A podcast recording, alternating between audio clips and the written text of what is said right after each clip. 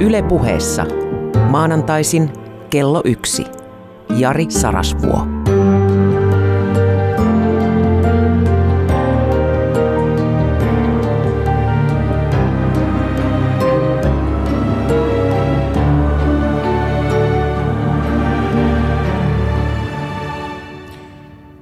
Rakas ystävä, tähän on tultu.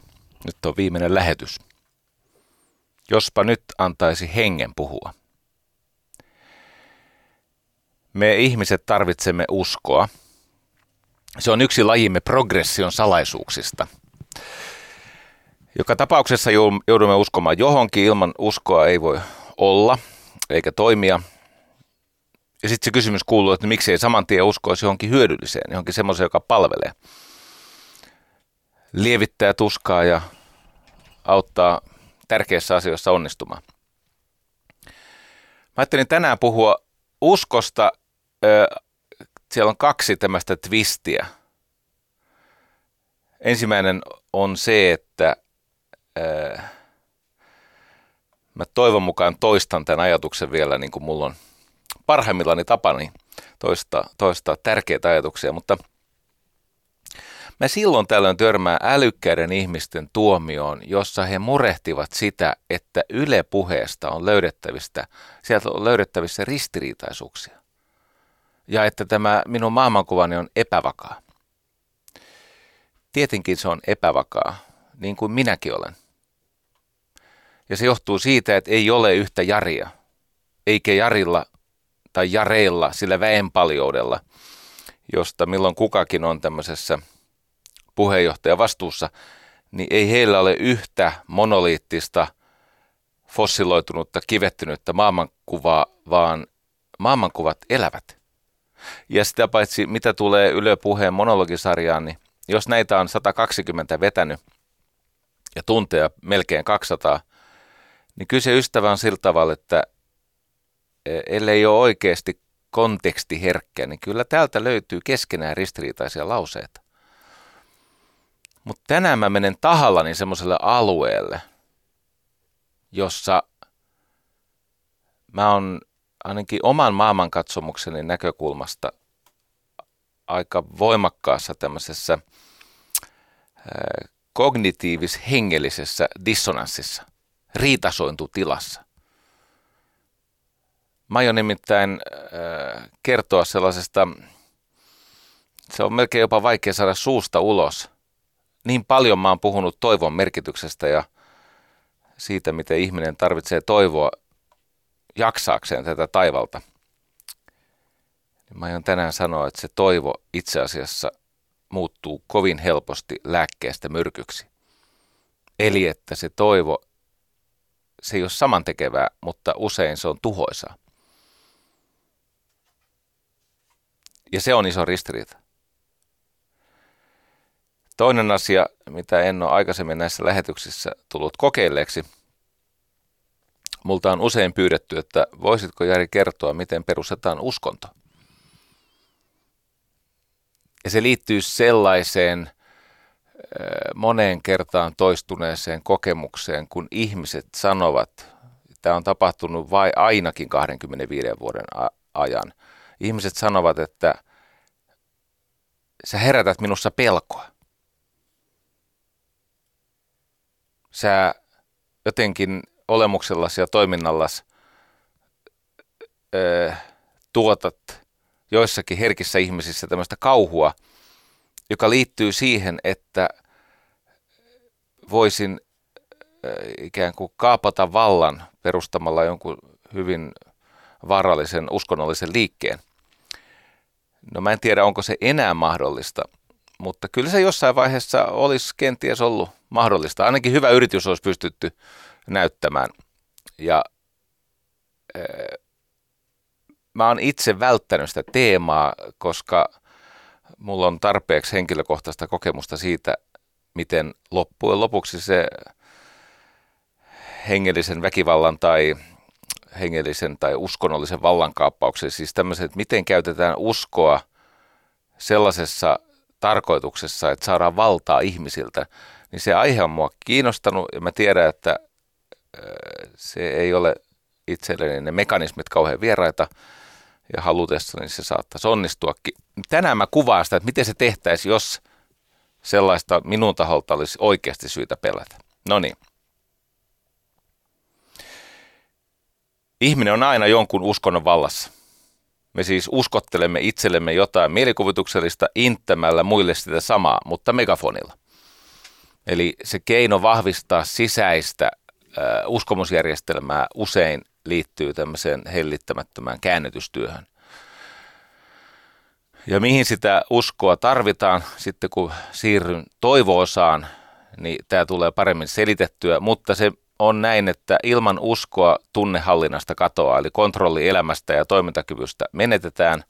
Ilman uskoa asioiden tämmöinen äh, ikään kuin arvohierarkia muuttuu epämääräiseksi ja ilman uskoa tai toivoa ihmisten keskinäinen ryhmäkohesio muuttuu niin heikoksi voimaksi, että ihmiset ikään kuin hajoavat, ne erkanevat toisistaan. Ja näihin tarvitaan uskoa. Mutta sehän on selvää, että kaikki uskonnot ei ole hyväksi ihmiselle. Mistä sen tietää?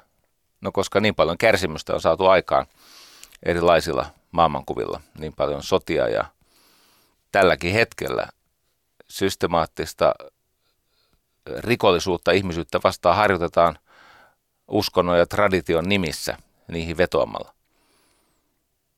Toden totta, se, että ovatko useimmat uskonnot pahaksi ihmiselle, no kyllä mä sanoisin, että jos sä otat vähänkään vakavasti sen oman uskos, niin kyllä sä oot vaarassa. Hedelmistään puu tunnetaan. Eli se iso kysymys kuuluu, että Meillä kaikilla on oma uskomme. Meillä on jokin uskomusjärjestelmä. Osa meistä uskoo ihan tunnustuksellisesti ja avoimesti, julkisesti. Kysymys kuuluu, että minkälaisia hedelmiä tämä sinun uskosi tuottaa. Uskontoja on kolmenlaisia. On yliluonnollisia uskontoja, eli pitää sisällä oletuksen, että on olemassa jotain luonnonlakien ulkopuolista – niin kuin Jumala tai Vishnu tai mikä tahansa Shiva. Eli että asioita voidaan selittää yliluonnollisella interventiolla maailman meno. Allah, Jeesuksen teot, varsinkin kuolleista nouseminen ja niin poispäin. Ne on yliluonnollisuuteen perustuvia uskontoja. Sitten on ideologisia uskontoja, eli ne on usein luontoon tai erityisesti niin kuin yhteiskuntaan kohdistuvia tämmöisiä uskomusrakennelmia. Kapitalismi on uskonto, kommunismi on uskonto. Merkittävä osa valitettavasti nykyisestä feminismistä on uskonto. Se käyttäytyy uskonnon lailla. Se on aggressiivinen muita selitysmalleja kohtaan ja perustuu tämmöiseen ihmisten jakamiseen, siis ulos sulkemiseen. Kolmas, eli ykkönen uskonnon tämmöinen pääluokka tai perustyyppi, yliluonnollinen, kakkonen on ideologinen, kolmas on ihmiskeskeinen, siis ihmisten kesken syntyvä uskonto. Esimerkiksi jonkun tähden jumalointi, jonkun, tai, tai jalkapallojoukkueen kannattaminen.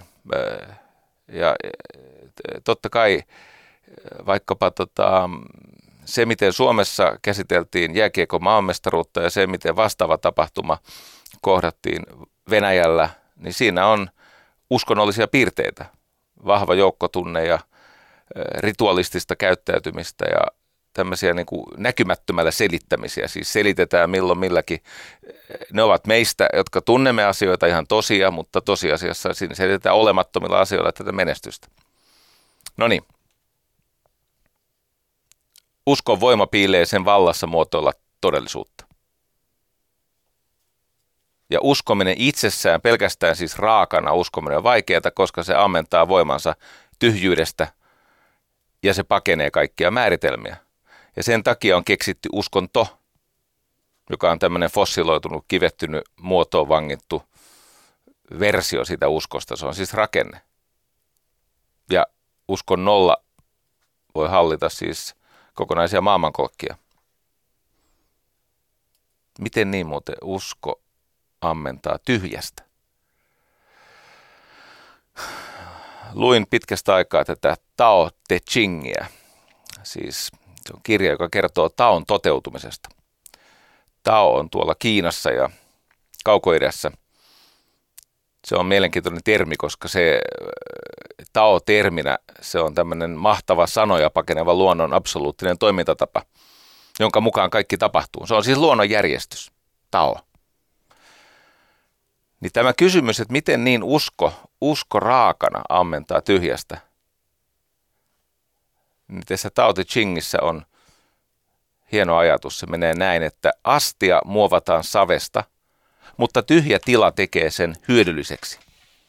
Ovet ja ikkunat veistetään huonetta tehdessä, mutta tyhjästä tilasta johtuu huoneen hyödyllisyys. Sen vuoksi käyttämällä sitä, mikä on, hyödynnetään sitä, mikä ei ole. Ja nyt mun täytyy sanoa, että tämä on minusta siis täysin rationaalista tekstiä. Mä koen, että tämä on täysin totta. Siis muutenkin, kun on tietenkin astia, siis kahvimuki tai huone, ikkunat.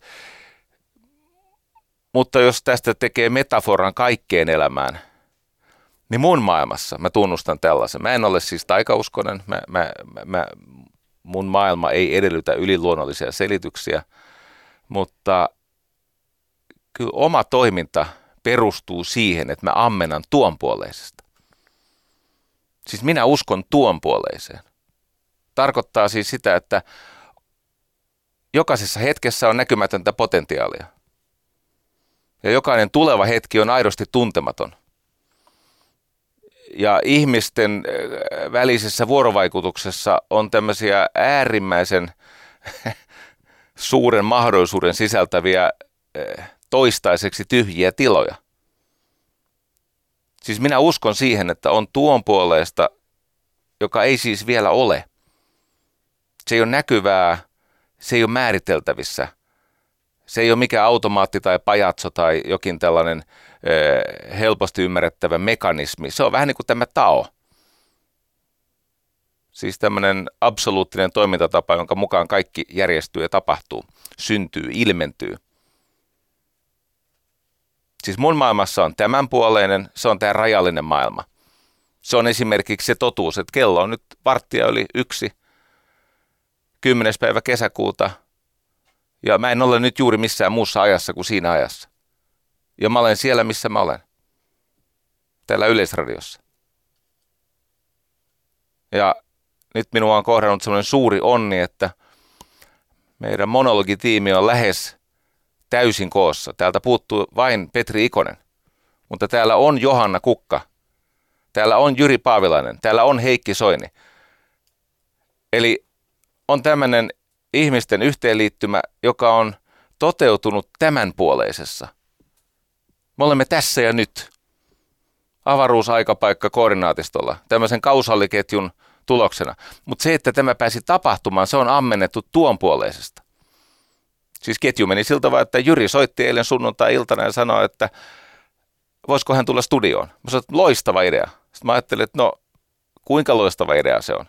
No ei se niin loistava idea ollut. Jos Jyri olisi tullut yksin studioon ilman Johanna Kukkaa, niin jotenkin mä koen, että siinä olisi joku vääryys tapahtunut. No eihän mä ollut keksinyt mitään tämmöistä edes kysyä. Jolloin mä sitten häpeissäni soitan Johannalle. Se, että muuten soittaa aina viime tingassa, niin se osoittaa, että ei ajattele sitä ihmistä tarpeeksi. Se on epäkunnioittavaa. Se, että kutsuu tai pyytää tai ehdottaa aivan viime hetkellä.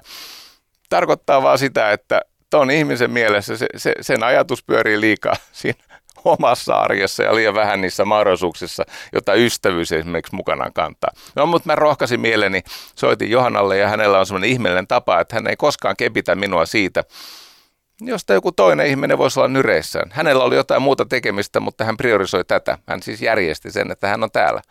Eli me olemme tämänpuoleisesti täällä, mutta se, että tämä sai tapahtua, on peräisin ideasta. Tämä on tämä, siis Platon oli muuten aikamoinen heppu, se keksi idean käsitteen. Siis se, että on olematon voima, joka tämänpuoleiseen murtautuessaan muotoilee maailmaa. Asioita voi tapahtua sieltä tyhjyydestä tai olemattomasta. Siis usko on luottamista tähän näkymättömään.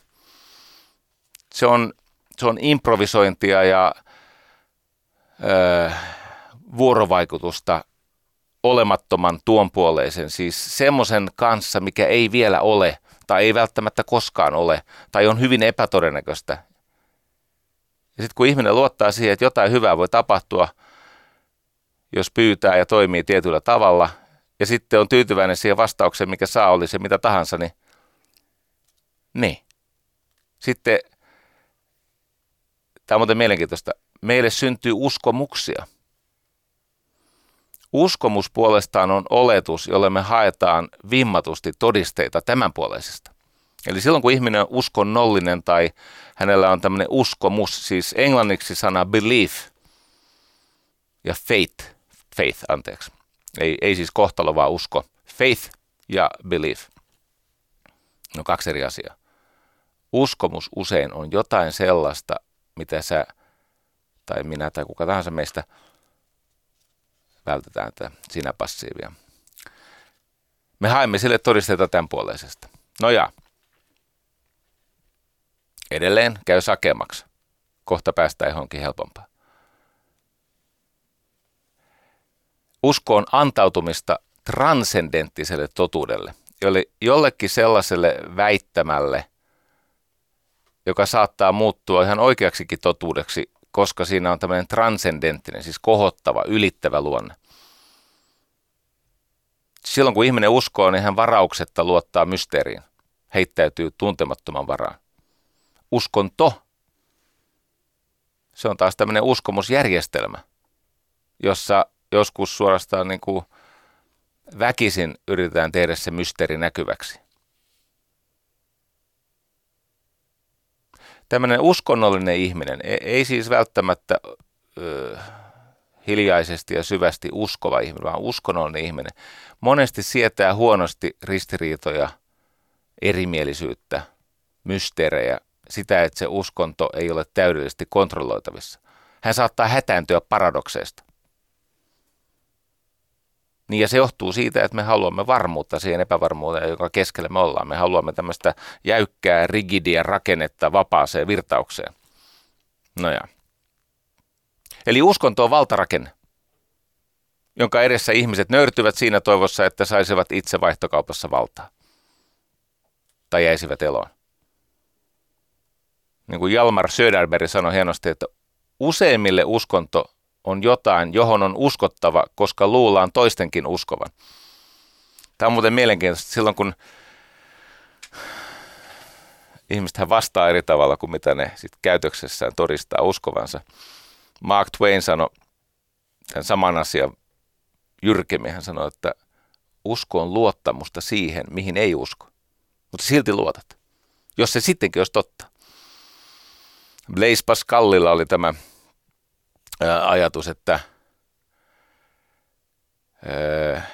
että ei siitä kuoleman jälkeen tai elämän jälkeisestä, kuoleman jälkeisestä elämästä mitä siis, että mitä elämän jälkeen tapahtuu, ei siitä mitään varmuutta ole, mutta niin kuin vakuutuksen lailla kannattaa uskoa siihen elämän jälkeiseen, siis kuoleman jälkeiseen elämään.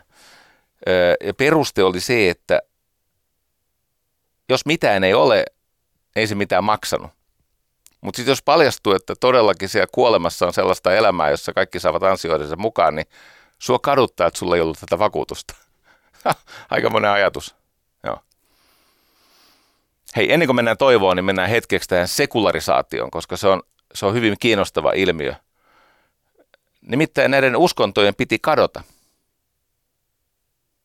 Nietzsche ennusti sitä ja niin ennusti kyllä tosi moni muukin – ja juuri sen takia, että kun asiat edistyvät ja syntyy tätä tämänpuoleista turvallisuutta, hyvinvointia,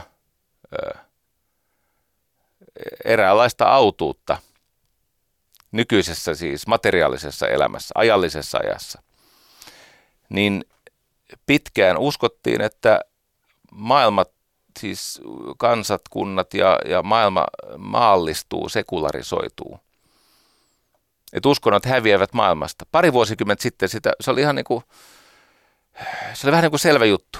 Että, että tämä, okei okay, Weber, eikö niin, ennusti tätä, että kun rationalistinen maailmankuva yleistyy, niin uskonnot katoaa, koska uskonto on syvästi irrationaalinen maailmankuva.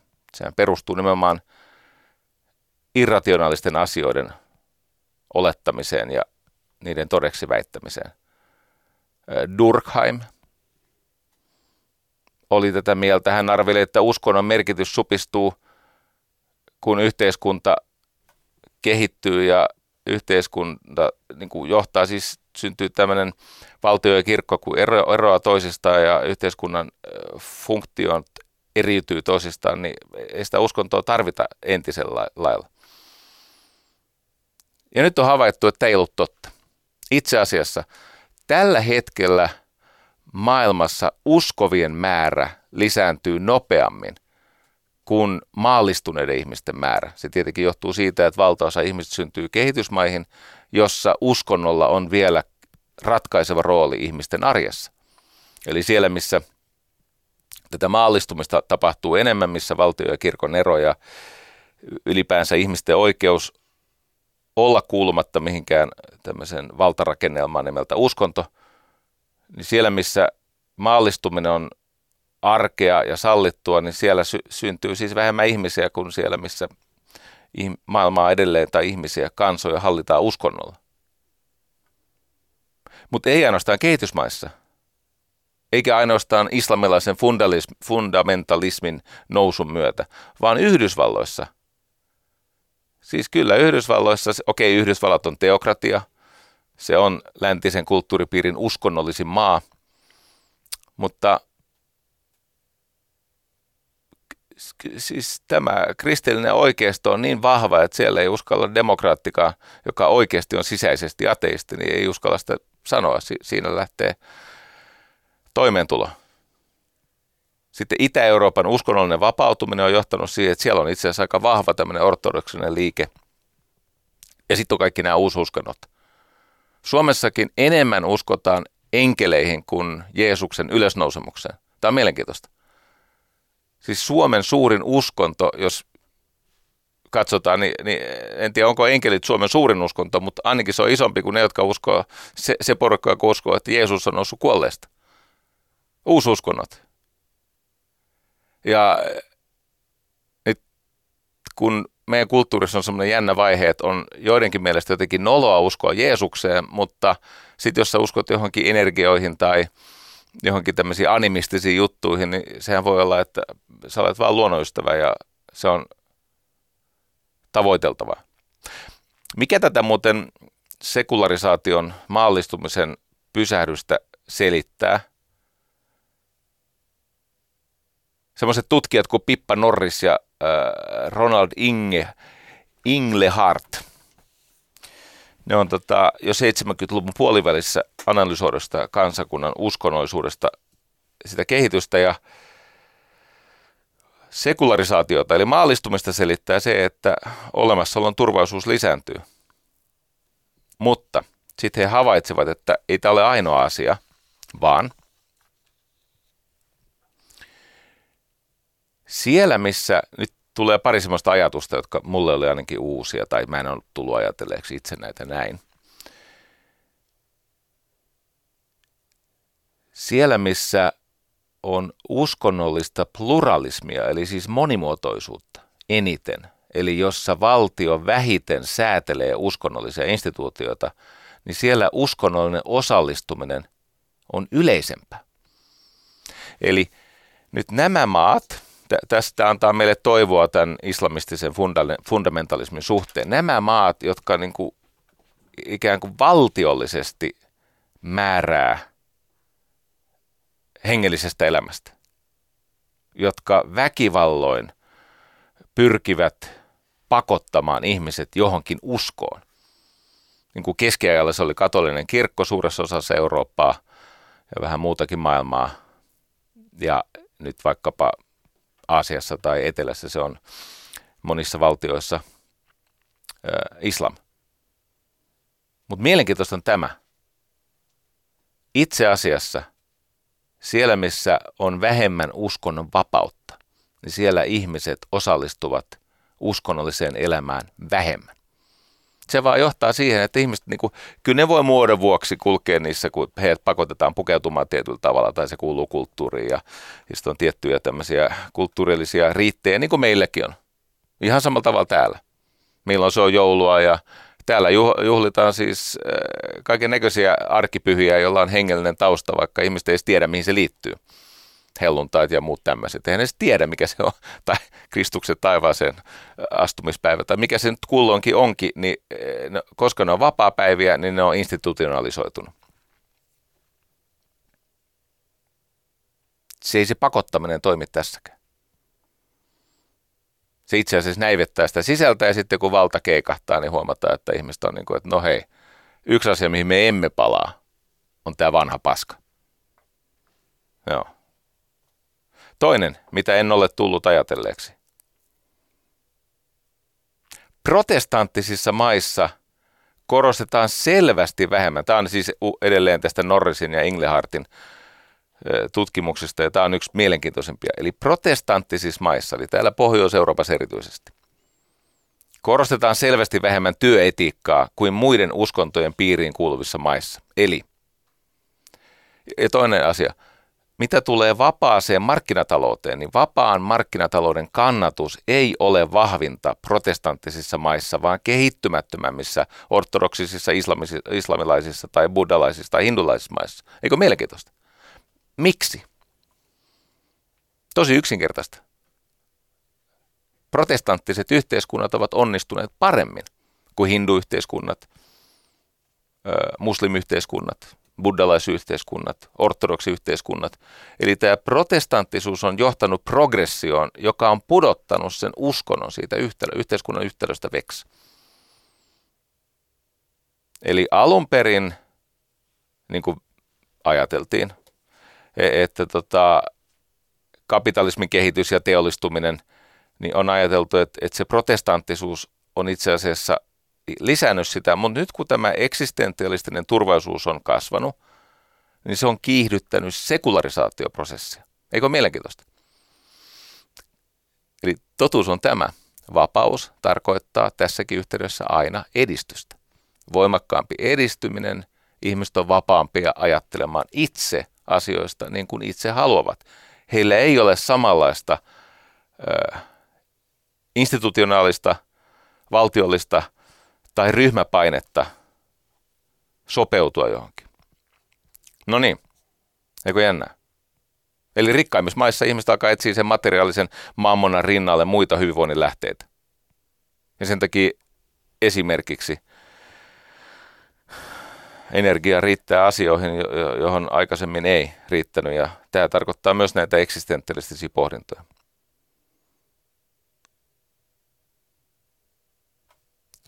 Uskonnosta on tietenkin paljon hyötyä ihmiselle. Se antaa turvaa ja lohtua. Kymmenen vuotta sitten Toronton yliopistossa tutkimuksessa osoitettiin, että uskovaisten ihmisten EEG-käyrien perusteella, siis aivosähkökäyrien perusteella, niin uskovaiset ihmiset ahdistuvat testitilanteessa omista tekemistä virheistään vähemmän kuin ei-uskovaiset. Et kun sä oot uskovainen, tämä on muuten hyvin mielenkiintoista.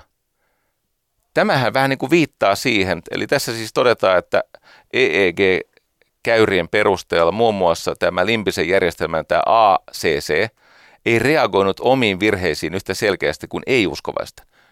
Mitä se tarkoittaa? Se tarkoittaa sitä, että ihmisen kokemus armosta on nyt neurologisella tasolla todistettu. Ne on vähemmän armottomia itselleen. Eikö mielenkiintoista? Sä oot eri mieltä. Soita Torontoa ja valita. Mutta näin siellä luki.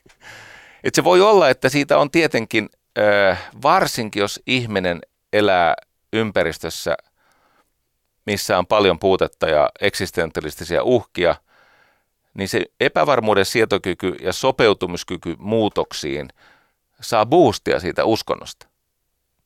Nyt kun luin ison määrän näitä tähän liittyviä tutkimuksia, niin tullaan semmoiseen paradoksiin. Ja toivon, että tämä ei määräänsä enempää ketään loukkaa. Nimittäin usko yliluonnolliseen, tai taikausko, siis usko siihen, että meitä hallitsevat näkymättömät voimat, niin kuin oikeasti hallitsevatkin. Siis jossakin määrin, tietyissä tilanteissa. Mutta siis tämmöinen usko oikeasti yliluonnolliseen, niin se johtuu siitä, että aivoissa tämä niin sanottu ydintieto, eli kokemus siitä, mikä on totta ja mikä ei, ne menee sekaisin. Lapsi esimerkiksi hyvin pienenä ymmärtää, että milloin koiranpentu on oikeasti elävä, milloin se on satu, milloin se on vaikkapa tämmöinen pehmolelu. Ja se ydintieto, joka viittaa siihen, että mikä on totta, mikä on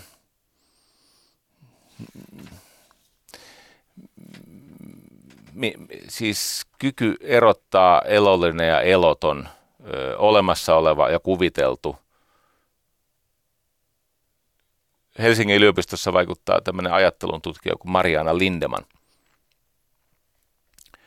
Ja kun meillä on tavallaan kaksi tämmöistä tietoisuuden, on se, on se intuitiivinen eli tiedostamaton tapa hahmottaa ja kuvitella ja nähdä ja, ja, ja kokea asioita, ja sitten on tämä analyyttinen eli keskittyvä tämmöinen tietoinen tapa. Ja se, joka uskoo yliluonnolliseen, niin hänellä voi olla hyvä koulutus ja vaikka mitä, mutta tietyissä tilanteissa tämä intuitiivinen ajattelu jyrää sen. Ja se, silloin se ydintieto, se sekaannus siis siitä, että mikä on totta ja mikä ei, se, ja tämä selittää monia asioita, kun mä, oon, muistan nyt, kun eh, siis uskontohan ei ole ainoastaan yliluonnollista selitystä vaativa eh, tämmöinen ajatuksellinen konstruktio, joka syntyy yleensä ihmisten kesken. Vaikka ihmiset yksilöinä sitä epäilisivät, niin yhdessä heidän on pakko ajatella näin. Muista tämä on siis yliluonnollinen, mutta sitten on nämä ideologiset. Kun mä oon miettinyt, että mä seuraan aika ahkerasti, mulla on siis niin sanotusti ei iso kupla, mutta mulla on kupla vaahtoa, siis tämmöistä, tiedätkö, kun tarpeeksi vaahdotat sitä kylpyvettä, niin siellä on valtavasti pieniä kuplia, jotka välillä yhdistyy ja välillä poksahtelee ja niin poispäin.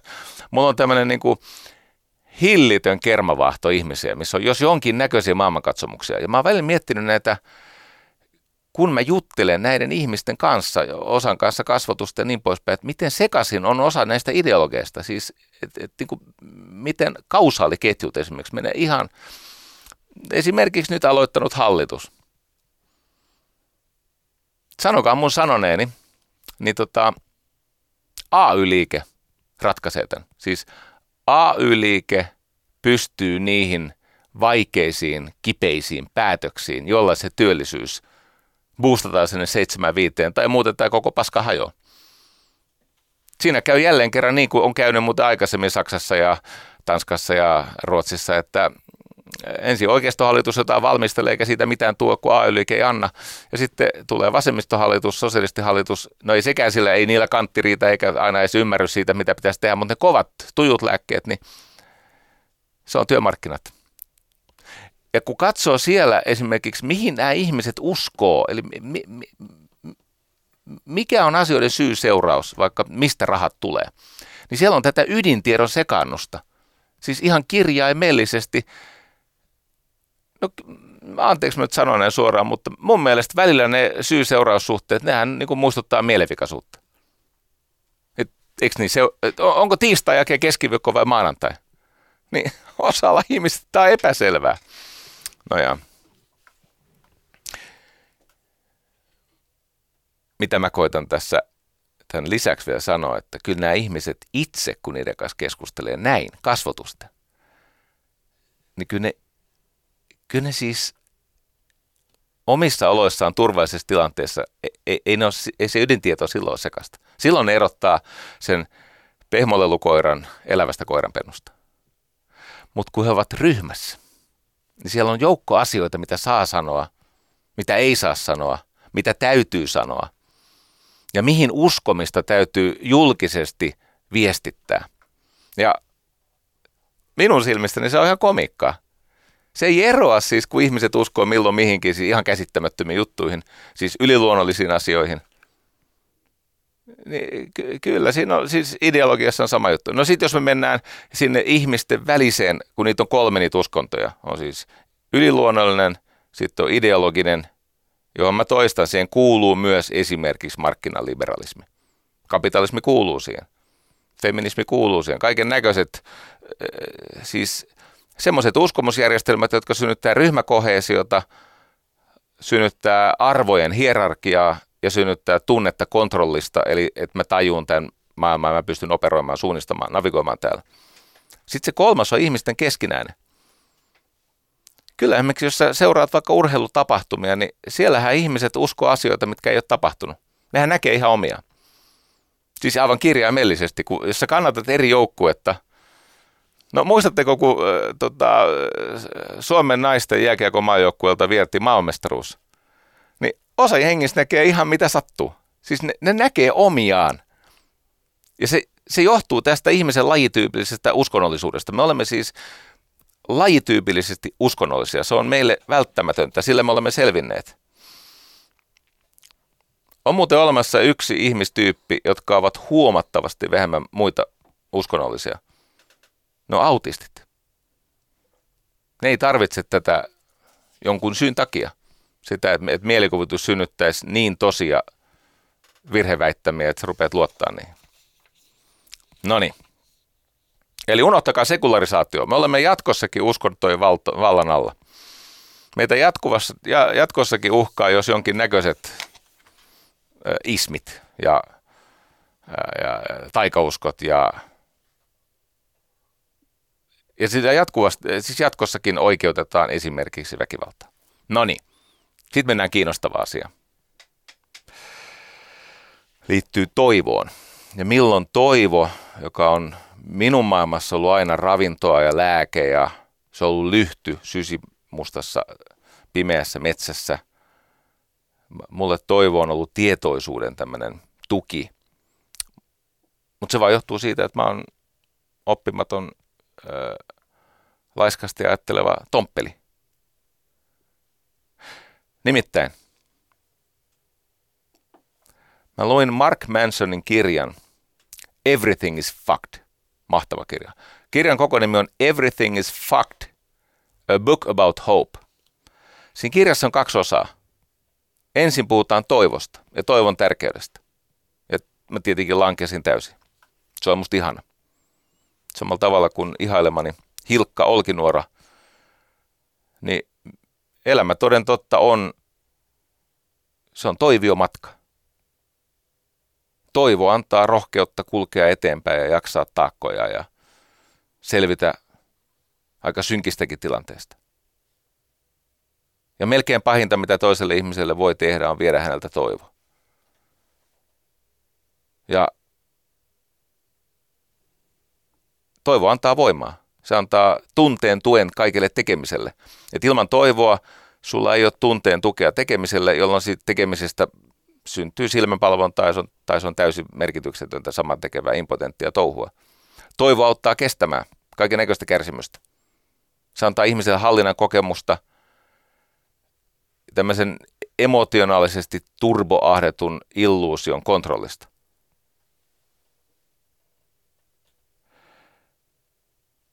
Edelleen toivo synnyttää merkityksen kokemuksia, näitä arvohierarkioita, tekee tavallisesta arvokasta. Sen perusteella ihminen arvottaa asioita, tavoittelee tai karttaa. Ja toivo kytkee meidät toisiimme. Toivo on se liima, joka pitää ihmiset yhdessä. Nyt jos me menemme sinne aivojen toiminnalliselle tasolle, sinne missä vaikka välittäjäaineet ohjaa sitä aivojen prosessointia, niin toimintakyky, adrenaliini tai noradrenaliini, eikö niin? Sä tarvitset tunteen tukea sille, mitä sä teet, jos sä haluat, että sillä tekemisellä on merkitys, että se muuttaisi jotain. Sitten on endorfiini, eli nämä opiaatit, jotka lievittää tekemisestä syntyvää kärsimystä tai tuskatilaa.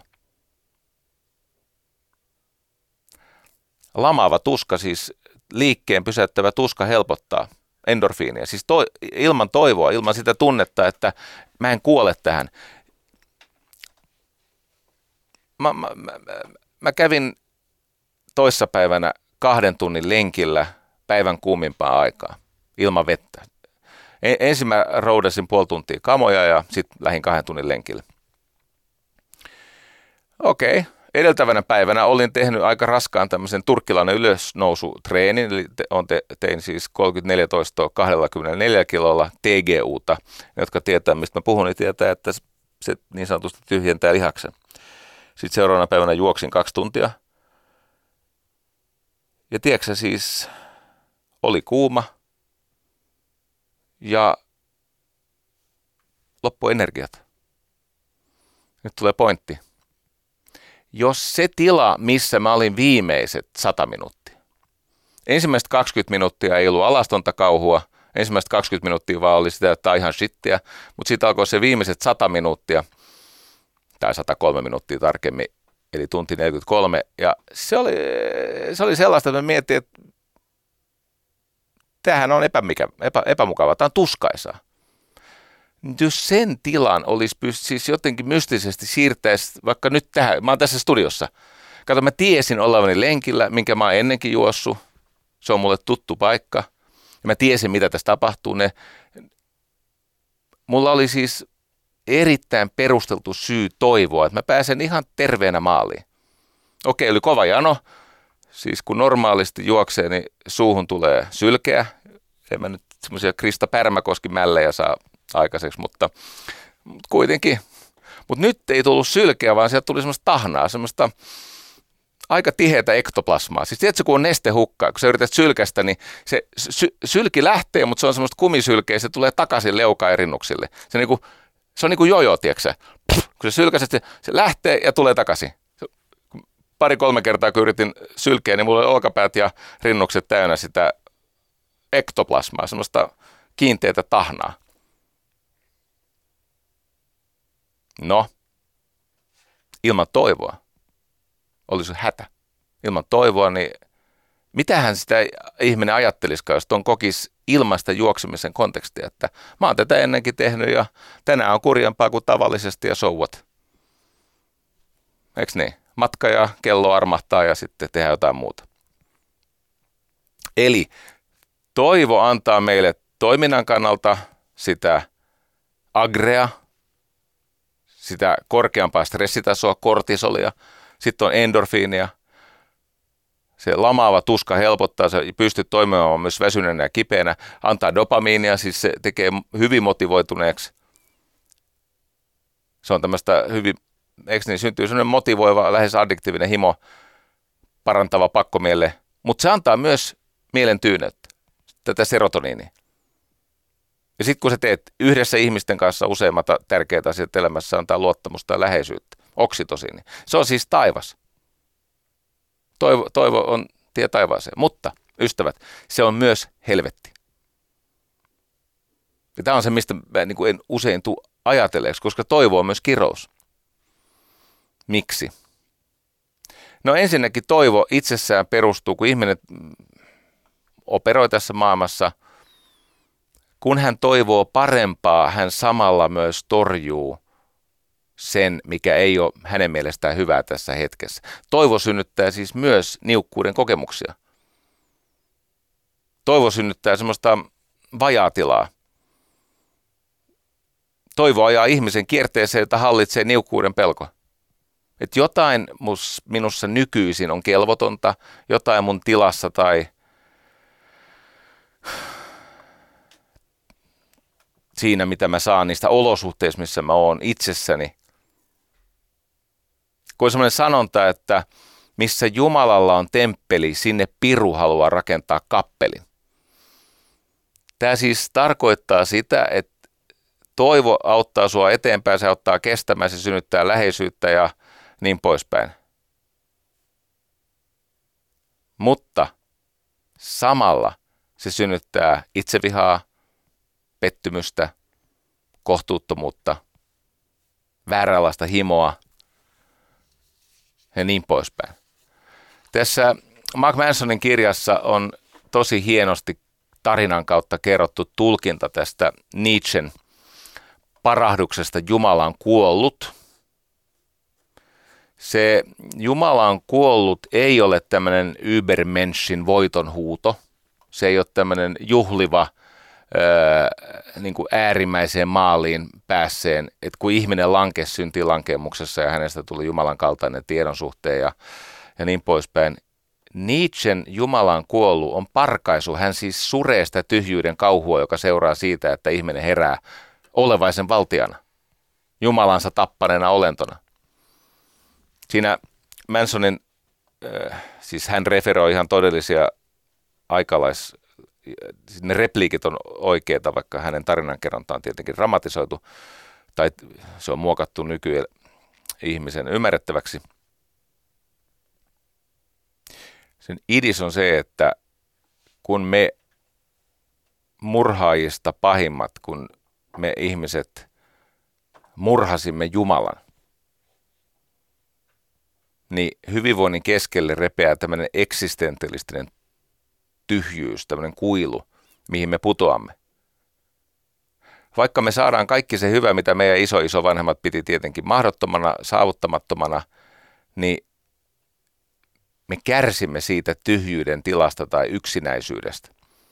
Tämä eh, Nietzschen oivallus, minkä hän tässä, ah, siis se neljäs osa, missä hän julistetaan, että Jumala on kuollut, sitä muuten myytiin, jos muistan oikein,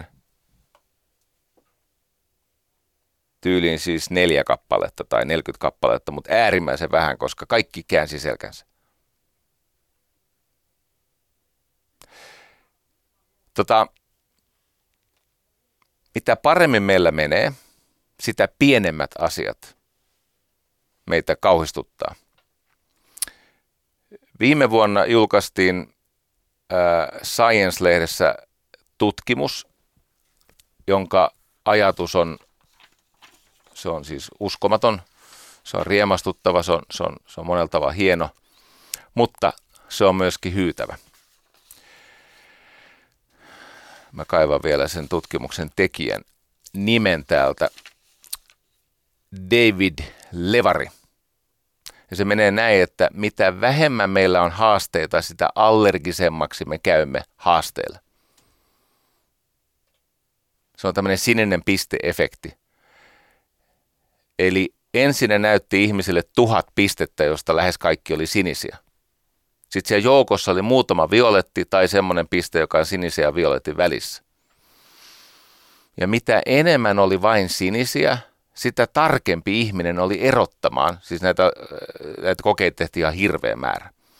Eli koehenkilö näki tietokoneruudulla sinisiä pisteitä, kauhean määrä. Ja mitä enemmän oli sinisiä pisteitä, sitä tarkemmin hän erotti sitten nämä violetit tai purppurat, se sana on purppura itse asiassa, ja sitten sinipurppurat. Mutta sitten alettiin vähentää niitä sinisiä pisteitä, jolloin ihmiset alkoivat tulkita sinisiä pisteitä ei-sinisiksi. Ja tämä oli tietenkin ennustettavaa, eli tämä on tämmöinen tota, uh, prevalence-induced concept change, tarkoittaa siis sitä, että kun jonkun asian esiintyvyys on runsas, niin sä alat sä silloin näet tarkasti, mutta sitten kun se, se esiintyvyys vähenee, niin sä alat keksiä sinne juttuja. Nimittäin seuraavassa vaiheessa nämä samat tutkijat teki niin, että siellä oli ihmisiä, joilla oli erilaisia ilmeitä. Oli hyvin ystävällisiä ilmeitä, neutraaleja ilmeitä ja uhkaavia ilmeitä.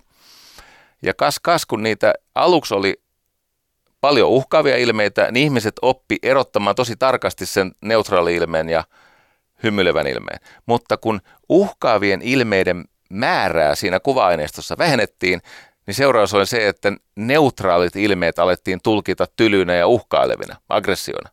Sitten teki niitä tutkimuksia niin, että ne laittoi ihmisille näitä tämmöisiä mm, työhakemuksia eteen.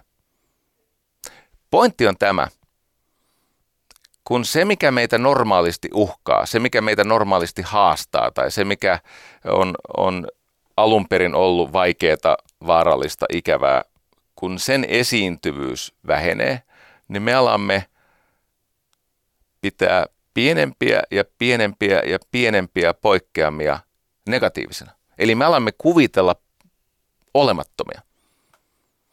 Eli mitä paremmaksi asiat muuttuvat, sitä vähäisemmät asiat koetaan uhkina, loukkauksina, epätyydyttävinä, traumatisoivina – mitä turvallisempaa ja kunnioittavampaa on maailma ympärillä, ihmisten kanssakäyminen, sitä pienemmästä meille tulee paha mieli. Jo Emily Durkheim ennusti tämän. Hän sanoi, että jos maailmasta katoaa puute ja pahuus, niin ovatko ihmiset pysyvästi onnellisia? Eivät. He ovat aina vaan pienemmästä ja pienemmästä sitä mieltä, että heitä riistetään. No tämä, esimerkiksi kun yliopistossa on näitä safe spaceja, kun siellä pitäisi kuitenkin tämmöisen kodistaa ulospäessä ja ihmisen alkaa totuttautua, että maailmassa on kaikenlaista väkeä, niin siellä on tämmöisiä safe spaceja. Jos, mä etin, jos te olette katsonut näitä filkkoja Jenkeistä, kun näitä, miten hysteerisiä, nyt mä käytin oikeasti tahallani tätä sanaa, miten siis neuroottisen hermostuneita ovat nämä ihmiset, jotka vaatii tätä safe spacea. Ja se johtuu siitä, että toivo on itse asiassa kaupankäyntiä, se on toivon transaktiot. Eli joo, toivo antaa meille voimia ja kykyä kestää ja läheisyyttä ja arvojärjestystä ja niin poispäin. Mutta kun asiat muuttuu paremmaksi, salat toivoa aina vaan irvokkaammalla tavalla itsellesi asioita, jotka itse asiassa on aika lailla mahdoton tuottaa. Pienemmät ja pienemmät ja pienemmät asiat ajaa sut epätoivoon ja raivoon ja kiukkuun. Se Mark Mansonin Everything is Fucked, kun hän ensin osoittaa, että ilman toivoa me emme jak, ja, niin kuin pysty, me emme jaksa. Ja onnettomuuden syy, siis onnettomuus elämässä, kokemus siitä, että, että, että, että sä oot syvästi onneton, se johtuu toivon puutteesta. Niin heti perään hän osoittaa, että siitä toivosta tulee myös myrkky.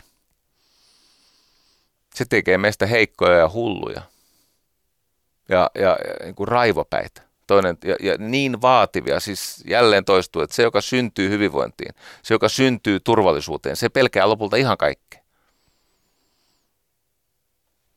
Nietzschellä oli tähän vastaus. Se on nimeltään amor fati. Amor fati. Rakasta kohtaloasi. Hyväks, kun hyväksyy kohtalonsa, niin voi alkaa ohjata sitä. Vain se, minkä täysin hyväksyy, sitä se voi alkaa muuttua.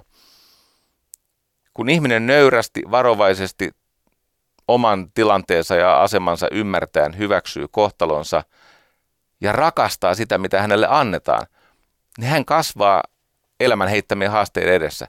Siis onnellisuuden yksi määritelmä on tämä. Onnellisuus on tapa vastata elämän heittämiin haasteisiin. Nyt jos elämä ei anna todellisia haasteita, niin oot sä onnellinen? Et tietenkään, koska toivo kieroutuu. Sitten tulee tämmöinen valtava vaatimus. Se ei enää ole vapautta, se on valevapautta. Se on siis tällaista, kun vaihtoehtoja on tarpeeksi, niin mikään niistä ei enää tyydytä. Tätä, siis näitähän on puhuttu tosi, tästä on ihan hirveästi tutkimusta tämmöisessä yltäkylläisessä hyperkuluttamiseen perustuvassa yhteiskunnassa, jossa on valtavasti vaihtoehtoja, ihmiset ovat kroonisen tyytymättömiä. Ja ne on vihasia siitä, että niitä vaihtoehtoja on niin paljon. Hmm. Ehkä se onkin niin, että ei Jumala annakaan sitä, mitä me haluamme.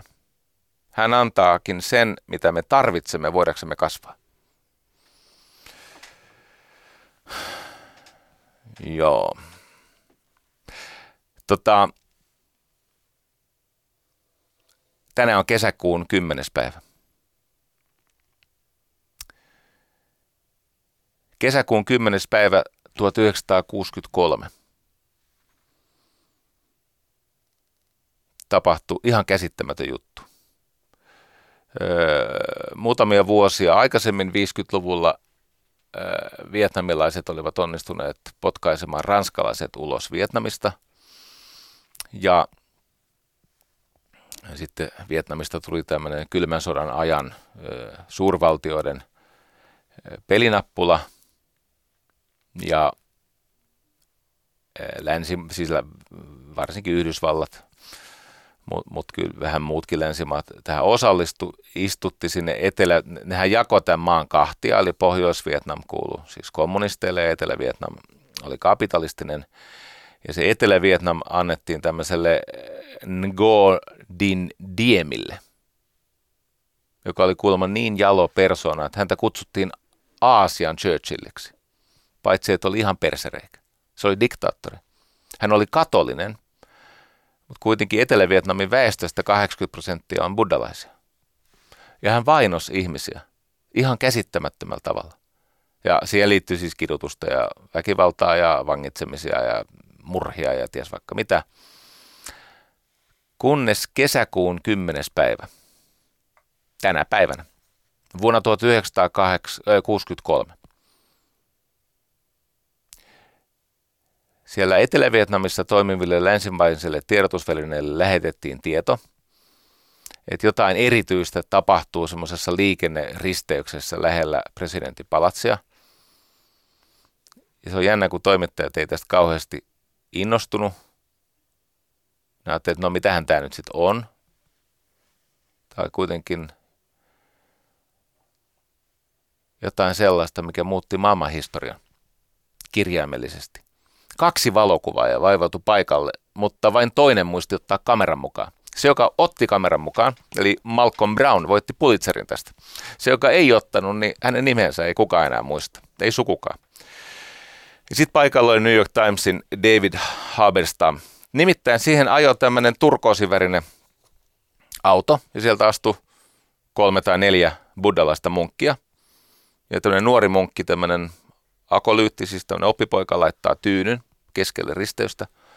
Sitten tämmöinen vanhempi munkki, hyvin arvokkaan näköinen mies, jolla on puhtaat, kauniit vaatteet ja hän on niin kuin ajanut kulmakarvat ja kaikki. Hän on siis pannut itsensä juhlakuntoon, niin istuu siihen ö, tyynylle ja hän alkaa meditoida. Ja samalla nämä nuoret munkit kaataa bensaa, siis litrakaupalla bensaa hänen päälle. Sitten tämä Tihkuang Dak tai Duk, Tihkuang Duk, tämä vanhempi arvokas munkki, ottaa tulitikun ja raapasee sitä asfalttia vasten ja sytyttää itsensä palamaan. Ja David Haberstam, Halberstam New York Timesista sanoi, että se oli siinä paikalla. Siis se oli valtava järkytys ihmiselle. Osa järkyttyi siitä, se tietenkin kun bensa palaa räjähtämällä ja, ja, ja sitten syntyi tämmöinen valtava tulipallo ja ku, kuuma aalto. Osa putosi polvilleen, o, o, o, o, osa alkoi hillittömästi itkeä ja se oli järkyttävä tilanne. Tämä Kuanduk ei liikahda, ei muuta ilmettään. Ihmiset huutaa, hän on täysin tyyni. Ja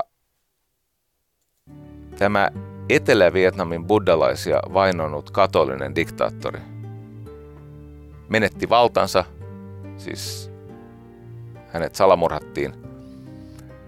Ja tämä muutti, no tästä syntyi myöskin paljon pahaa, mutta tämä muutti maailmanhistoriaa. Ja tässä järkyttävässä tapahtumassa on avain siihen, miten tämä toivon kriisi ratkaista, mutta se on Arainen puolella. Tämä Nietzsche. Kun hän pohti sitä Übermenschia, hänen elämänsä itsessään oli paradoksi. Ja se johtui siitä, että hän jumaloi voimaa ja valtaa ja tämmöistä herramoraalia ja halveksi orjamoraalia – ja hän on siis sitä mieltä, että uskonto luotiin orjia varten, koska se tarjosi lohtua, jota he eivät saaneet maan päällä. Ne, joilla oli tämä herramoraali, ne, jotka oli vahvassa asemassa, heidän ajatus elämästä on tämä, että ansaitsen lisää, koska minulla on jo niin paljon. Ansaitsen lisää, koska minulla on. Se on tämä siis might is right. Valta tekee oikeaksi. Ja Nietzsche väheksymä orjamoraali oli päinvastoin hän sanoi, että ansait, tai siis se ajatus oli, että ansaitse lisää, koska minulta puuttuu. No se on tietenkin moraalisesti helpommin ymmärrettävissä. Ja tämä johtaa ainaiseen konfliktiin, varsinkin yhteiskunnassa, jossa ei ole tätä yliluonnollista uskontoa, vaan ihmiset voivat itse ratkoa asioita, eivätkä he enää usko, että joku muu on heille tällaista pahaa aikonut. Ja siinä Mark Mansonin kirjassa Everything is Fucked, A Book About Hope. Siinä siis kuvataan sitä, että eh, mitä voisi tapahtua niin, että se lääkkeestä niin helposti myrkyksi muuttuva toivo, joka siis aiheuttaa sen, että mitä paremmin meillä menee, sitä vähäisemmät asiat ajavat meidät kriisiin. Miten ihmiset siis kirjaimellisesti kutsuvat tai väittävät saaneensa trauman siitä, että joku on sanonut ilkeästi esimerkiksi netissä. Trauman. Öö, mulla on tällä hetkelläkin tappouhkauksia päällä, mutta ei mulla siitä ole traumaa. Siis se on ikävää. Ja et, kun se Emerson sanoi, että mielenterveyden mitta on se, että miten vähäiset asiat suistavat mielenterveyden raiteeltaan. Nyt me elämme sellaista aikaa, jolloin siis todella pienet elämään kuuluvat, ei siis toivottavat, ei, ei hyväksyttävät, eikä niitä pidä sietää, mutta ne kuitenkin on elämässä. Se on vähän niin kuin punkit. Punkit on ihan perseestä, mutta niitä silti on. Miten pienet asiat saa ihmiset sekaisin, siis mielenvikaiseen tilaan, toimintakyvyttömään, riitaisaan, toivottomaan tilaan. Ja se Manson kuvaa hienosti sekä läpi Nietzschen, Immanuel Kantin ja sitten minua vähän epätyydyttävästi Platon, mutta hän tekee sen kyllä hyvää taitavasti. Ja hän palauttaa tämän ajatuksen siihen, että niin, että kysymys on aina uskonnoista. Eli nyt tullaan siihen, että perustetaan uskonto.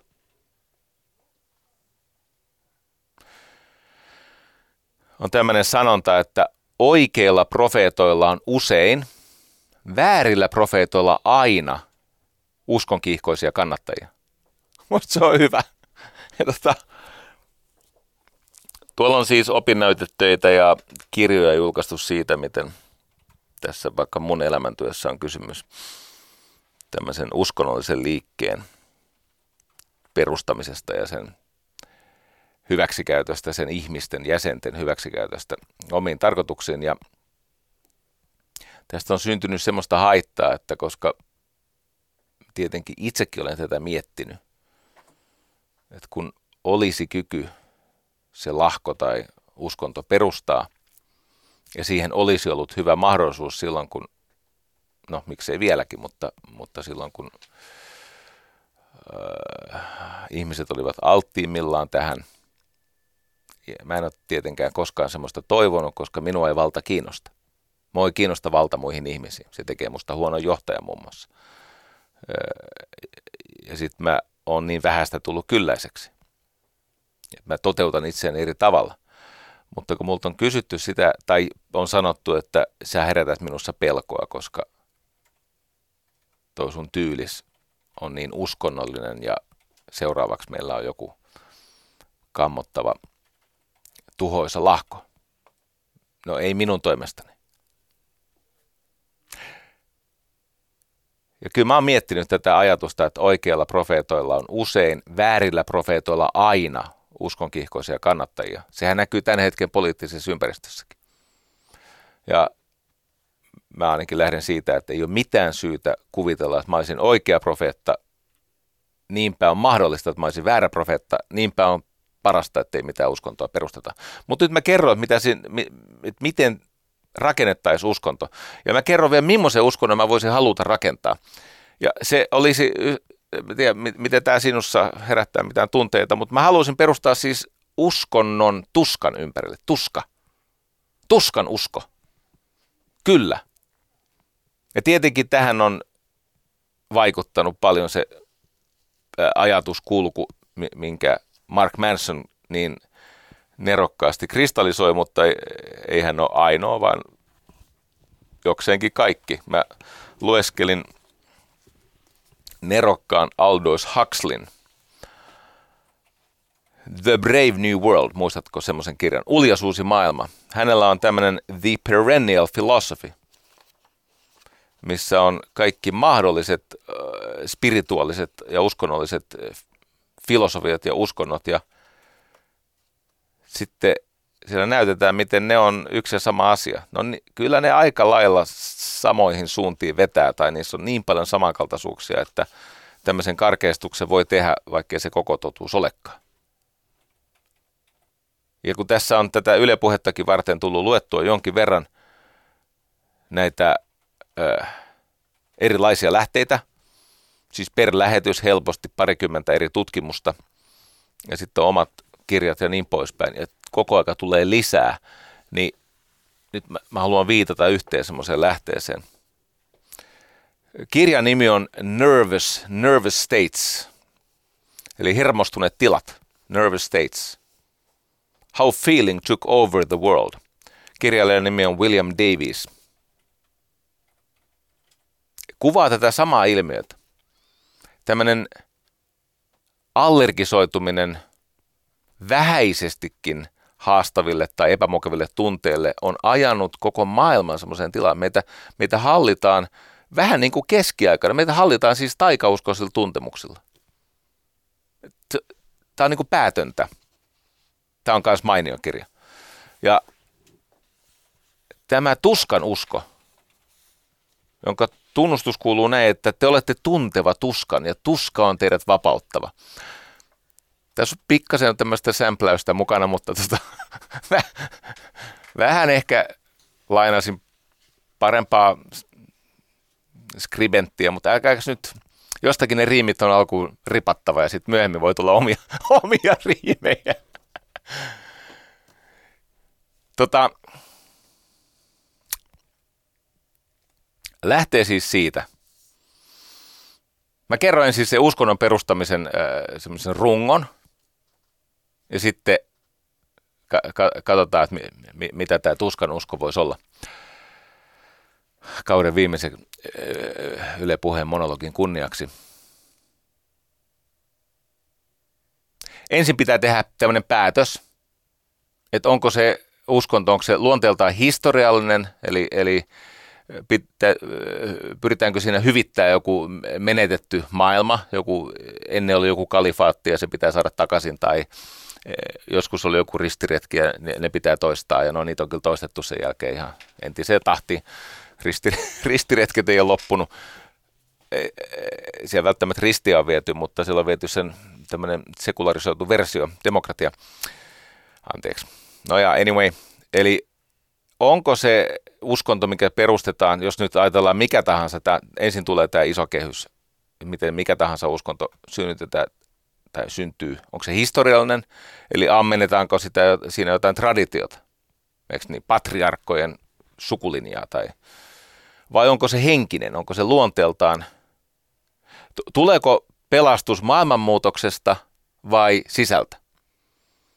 Onko se sovitus löydettävissä siitä, että paha kukistetaan Harmagedonissa? Nämähän on tämmöisiä historiallisia uskontoja, nämä, nämä tota, juutalaisuus ja kristinusko ja islam ja nämä, nämä, näissä on siis tämmöinen selvä historiallinen päämäärä.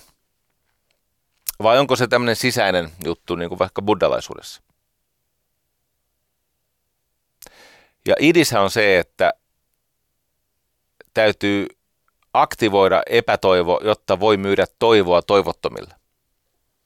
Eli pitää luoda tilanne, jossa ihmiset on kuolemaisillaan tyrmistykseen ja vihaan ja kauhuun ja osattomuuteen ja tai sitten pahimmillaan luodaan ihan aito puute.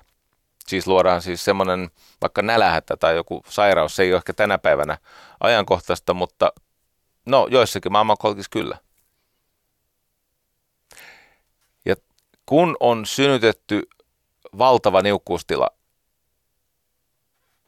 jossa ihmiset kokee toivottomuutta ja, ja, ja hirvittävää eksistentialistista stressiä ja kauhua ja tuskaa, sitten luvataan näille orjille, että meillä on keino hyvittää tämä tilanne. Kuulkaa ystävät, me noustaan näitä herroja vastaan, me tuhoamme tämän herramoraalin oikeamielisten valtaannousu on tulossa. Sovitus, siis hyvitys kaikesta kärsimyksestä. Ja luvataan vapautusta tuskasta. Se vapautus tuskasta voi olla niin kuin sisäinen tuska, jolloin se on enemmän tämmöinen eksistentialistinen, että taivas löytyy sisältä, tai sitten se on tämmöinen joillekin uskonnolle hyvin tyypillinen, kuten vaikka kommunismiin, eikö niin, että, että, että lakkautetaan yksityisomaisuus. Se on tämmöinen valloitususkonto. vaiheessa kaksi pitää myydä uusi Jumala.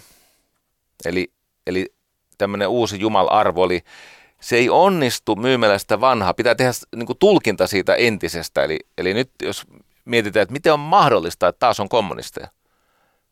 M- miten on mahdollista, että taas on kommunisteja? Tai miten on mahdollista, että taas on natseja? Ei siinä ole siis kummassakaan mitään järkeä. Se on, miten helvetissä sä selität sen, että kukaan, mistään mitään tietävä ihminen voisi uudestaan langeta kommunismiin tai natsismiin, joka on sosialismin yksi, se on tämmöinen toisenlainen muoto, kansallissosialismi. No sillä, että on muutettu sitä viholliskuvaa ja päämäärää ja se on tällä kertaa, se on eri juttu. Näinhän ne aina sanoo, tällä kertaa tai eri juttu, paskato. Eli sun täytyy osoittaa, että vanhat jumalat, joko, joko ne on kuolleita tai ne olikin demoneita tai ne on väärin tulkintoja. Ja jos katsot, miten ideologioita myydään, siis ideologeja tai ideologioita tai mitä tahansa. Tämä vanha Jumala tai vanhat Jumalarvot pitää uhrata, todeta huonoiksi. Ja sitten sitä uutta Jumalaa palvotaan uhraamalla kaikki muut kaupan päällä. Edelleen pitää sulkea paha ja saastunut pois. Kun nämä elää viholliskuvista, siis eristäytymisestä. Sekä tämmöinen hengellinen väkivalta, jossa se vihollinen löytyy keskuudestamme, että on joku vähäuskoinen tai väärinuskova tai, tai salaa syntiä tekevä tai revisionisti tai mitä enemmän näitä lukee näitä tutkimuksia ja aidosti oikeasti oppineiden ihmisten kertomuksia uskonnollisesta sekopäisyydestä ja ideologisesta sekopäisyydestä, ja selvemmin ne on sama juttu pois lukien tämä yliluonnollisuus. Muuta eroa niistä, niiden, siis tässä sosiaalisessa käyttäytymismallissa ei ole. Eli Esimerkiksi kun suljetaan paha ja saastunut pois, eristäydytään, niin kaikenlainen kyseenalaistaminen ja kritiikki, okei, silloin kun ihmisiä vielä käännytetään, eli vallotetaan uusia hyväksikäytettäviä siihen lahkoon, niin alussa se voi olla tietämättömyyttä. Sanotaan, että sä et siis tiennyt, että maapallo on litteä. Sä et tiennyt, kun mulle, mulle ihan oikeasti tuolla on ihmisiä, jotka selittää mulle, että Jari, sä et ymmärrä mitä on raha. Sä, sä et tajua, miten, miten raha syntyy, miten, miten se on, niin kuin, raha on, se on, se on tilinpitoa. Älä nyt viitti. Kato omaa tiliäs sitten luo jotain verokalenteria. Ihan oikeasti. Älä tuu sössöttää mulle, että mä en tiedä mitä rahaa. Mä oon tiennyt tämän. Mä oon muuten valmentanut Suomen Pankkia 90-luvulla. Mä oon jonkun aikaa jo tiennyt mitä on raha. Lopeta ton jutun. Mutta kun ne tulee, siis nämä uskonnot, se propagoiminen, siis se levittäminen, tämä ihmisten siementäminen, se aluksi alkaa tämmöisellä väitteellä tietämättömyydestä. Sä et vaan tiennyt, että on tämmöinen New World Order. Eikö ne liskoihmiset? Tu- tuolla on oikeasti ihmiset, niin ne täysin vakavissaan uskoo näihin Bilderberg-satuihin – Mä tunnen varmaan parikymmentä semmoista, jotka on käynyt siellä ja mä tunnen ne sen verran läheisesti ja me ollaan kaikkia muitakin salaisuuksia vaihdettu, niin mä voin kertoa, että voit lakata jännittämästä, ei lisko ihmisiä. Okei, mutta jos ei ole kysymys käännytysvaiheesta, niin sitten se jo omien tai vihollisten kyseenalaistaminen, joko se on tyhmyyttä, että sä oot vaan niin saatanan tyhmä, tai sitten sä oot paha. Jos katsotte tätä nykyistä keskustelua,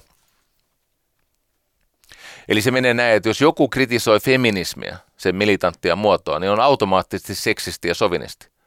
Ei ole. On vaan kritiikkiä, eikö niin? Ei se tee susta. Sitten kun nämä muuten tulee nykyisin tämmöisissä ihmeklustereissa, että jos joku on jostakin asiasta lievästi eri mieltä tai jon, jonkun asian laidasta, jostain siis niin kuin falangista, eri mieltä. Ei se tarkoita, että sä oot samaan aikaan äärioikeistolainen ja uusliberalisti ja globalisti ja mitä ne kaikki voi olla yhtä aikaa. Et jos kritisoi sosialismia, niin sä et ole välttämättä neoliberalisti. Sori. Sä vaan kritisoit sosialismia. Siltä osin, kun se ansaitsee kritiikkiä, eihän se kokonaisuudessa edes ansaitsee sitä. Eikä ihminen ole äärioikeistolainen, jos hän pohtii ihan oikeasti minkä tyyppistä maat, maahanmuuttoa vaikkapa yhteiskunta kestää jatkossa. Kyllä mä tajuan, että aika moni sielläkin on ihan rehellisesti siis numerotaidoton. Et ei vaan osaa lukea sitä, mitä tuolla on, mutta sanotaan, että ei, ei, ei, ei me hirveän montaa kertaa niitä 2015 tapahtumia peräkkäin kestetä. Sitten sit se yhteiskunta vaan hajoaa. Sen rahoitus hajoaa ja sen legitimiteetti hajoaa ja niin poispäin. Tai jos et, sä, jos et sä tuo jotain sotaa, niin sä oot terroristien puolella. Ei. mä en ollut Talebanien puolella, vaikka mä olin sitä mieltä, että se mitä Yhdysvallat teki vaikka Afganistanissa tai Irakissa al vastaan, oli ihan hulluutta. Mutta tämä on uskonnollisissa liikkeissä olennaista, että jos et saa kritiikittäjä täysin meidän puolella, niin oot joko helvetin tyhmä tai paha, ja yleensä molemmat. Edelleen. Uskonnot syntyy rituaalien ympärille, siis symbolisten pitää uhrata, ritualisoida ja rakentaa tämmöistä, niin, ne on tämmöisiä symboliriittejä. Rituaali on, se on symbolinen kanava tuon puoleiseen. Siis silloin, kun on uskonnollisia tai mitä tahansa eh, ihmistä eteenpäin vieviä rituaaleja, niin ne on, ne on tämmöisiä symbolisia siltoja tai kanavia sinne, mikä ei vielä ole tai ei ehkä koskaan ole. Edelleen, tämä on vähän pitkä satsi, mutta älä, älä hermostu. Sitten tulee seuraava vaihe. Lupaa taivas, toimita helvetti. Siis ellei seurakunta kärsi ihan hirveästi, niin se homma ei toimi. Tämä on tosi tärkeä. Eli luvataan taivas, luvataan autuus, luvataan siis paratiisi, missä on niitä rusinoita kaikille. Ne ei ollut muuten neitseitä, se oli käännösvirhe. Rusinoita. Marttyrikuolema. Se saa, mä en muista, onko 52 rusinaa, mutta rusinoit tulee. Joo. Unohda tämä neitsyt juttu. Tota, luvataan taivas, toimitetaan helvetti. Eli tuot mukana kärsimystä. Eli ihmisiä orjuutetaan tällä vapau- vapautuksen lupauksella. Tällähän ihmisiä viety aina sotiin. Yksi historian julmimpia käsittämättömpiä juttuja on tietenkin lasten äh, ristiretki. Lasten ristiretki taisi 32 000 lasta kuolla ja kaapattiin seksiorjiksi ja vaikka mitä.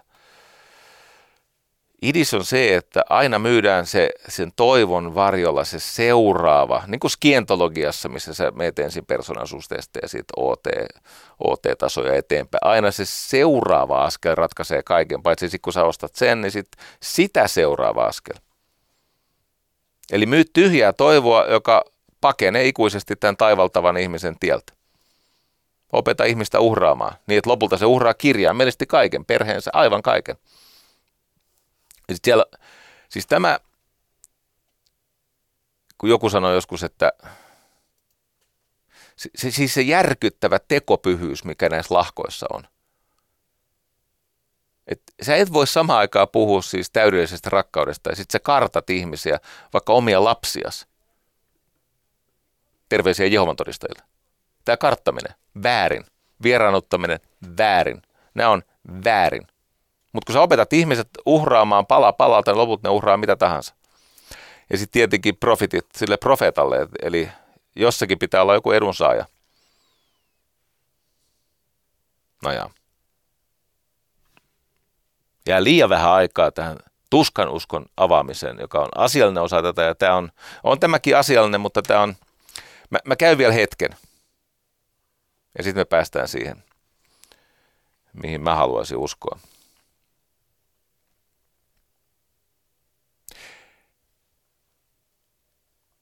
Kun uskonto perustetaan, niin tosiasiassa ne ensimmäiset seuraajat tekee sen uskonnon. Esimerkiksi kristinuskossa niin Paavali, sitten Keefas eli Simon, Pietari, muistaakseni Jeesuksen veli, olisiko se ollut Jaakob vai Joosef. No, yhtä kaikki ne ensimmäiset seuraajat, apostolit ja se, se alkuseurakunta, ne tekee sen varsinaisen uskonnon.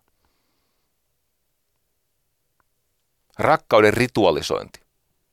Monta kertaa kun perustetaan lahko, niin ihmiset kokee ensimmäistä kertaa elämässään sitten ihan varhaislapsuuden, jos silloin meni kaikki hyvin, ehdotonta rakkautta, rakkauspommitus.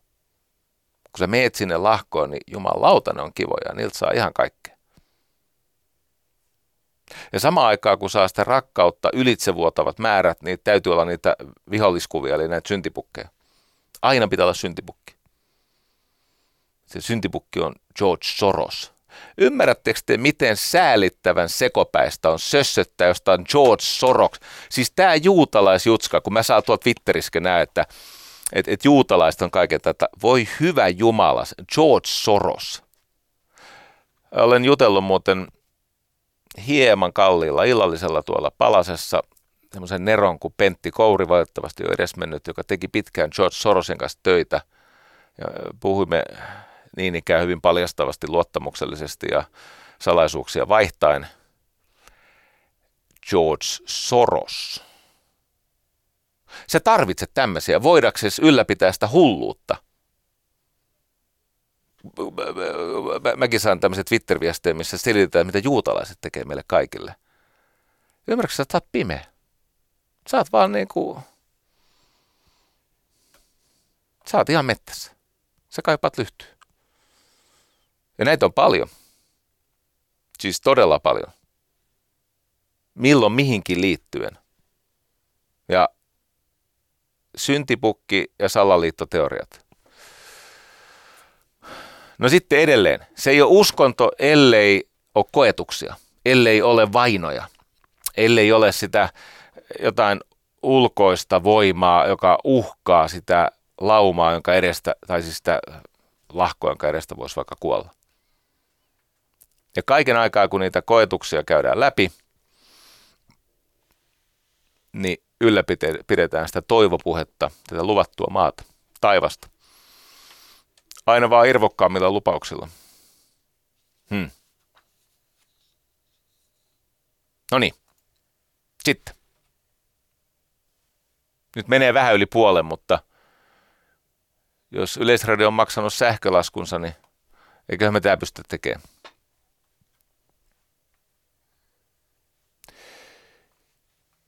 Teknologia ja tämä nykyinen yltäkylläisyys ja siihen liittyvä niin kuin tavoite, toivo, kulutuspuhe, siis semmoinen ajatus, että on vielä jotain, mitä sut puuttuu. Nyt mä näin jonkun tämmöisen mainoksen, siis joku tämmöinen ihmeellinen sähköapparaatti, jolla sä voit mitata lapsen pituuden. Siis se on tämmöinen varmaan Bluetooth toimiva, siis tämmöinen pienen pieni joku anturi, joku nysä, siis laitat se jonkin lattiaan ja sitten lapsi menee jonkin. Siis niin kuin, se, se, se määrä turhia asioita, jolla ihmisiä renkutetaan, sehän on täysin räjähtänyt. Se ö, vaihtoehtojen ja varianssin ja erilaisten houkutusten. Nyt jos ajatellaan vaikka HBOta ja Netflixiä, kuinka paljon ihmiset pakonomasti katsoo sarjoja, josta ne ei pidä loppuun asti. Mutta ne ei lopu! Se siinä just on perkele. Kun sä katsot sen kauden ja sitten sä mietit, että neljäs kausi, kai ne nyt lopettaa tämän, miten tämä tarina päättyy. Ja se on ihan paska sarja, niin kuin vaikka Blacklist. Ensimmäinen kausi hyvä, toinen ehkä jotain kai, jos oikein, mutta sitten siitä eteenpäin.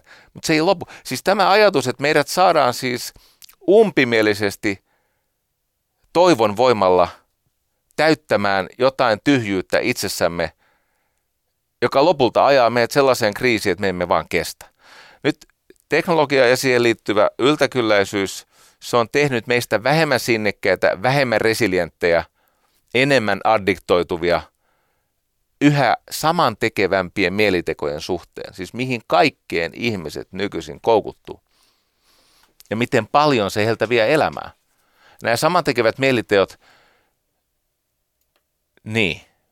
Miksi ne on kolonisoineet meidän aikamme ja energiamme? Sen takia, että ne on jollekin suunnattoman tuottavia. Jos katsot, että Simon, Simon Sinekillä on, on, on erinomasta argumentaatiot siitä, mitä tämä niin kuin sairaaloinen älypuhelimen näpyttely, mitä se tekee. Paitsi, että sulle syntyy kyttyrä, niin sun aivot sulaa. Tämä ei ole vitsi. Ihan oikeasti nykyisin on nähty, että se aiheuttaa aivoissa rakenteellisia muutoksia. Eli kun teknologia on vapauttanut meidät puutteesta ja tyranniasta, niin samalla me olemme suistuneet uudenlaisen tyrannin vallan alle, tämmöisen uudenlaisen puutteen orjaksi, eli vaihtoehtojen ja mieltä puuduttavien mielihyvän vallan alle. No niin. Tuskan uskonto. Tuska on annettu tekijä. Sä et voi siis millään konstilla paeta kärsimystä tai tyytymättömyyttä tai epämukavuutta elämästä. Vaikka kuinka paljon tuotettaisiin mukavuutta tai turvallisuutta tai mitä tahansa, niin mikään määrä lisää turvallisuutta ei lisää turvallisuuden tunnetta.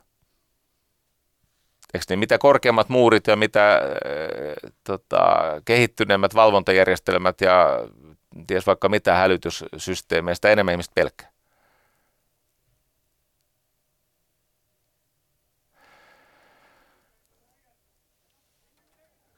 Tuska on siis annettu tekijä. Ainoa, mikä ei ole sun puolesta päätetty, on se, että mitä se tuska sulle tekee. Jos ihminen on siellä välittömän tarpeen tyydytyksen, siellä mielihyvän nautintojen maailmassa, niin elämästä katoaa ilo.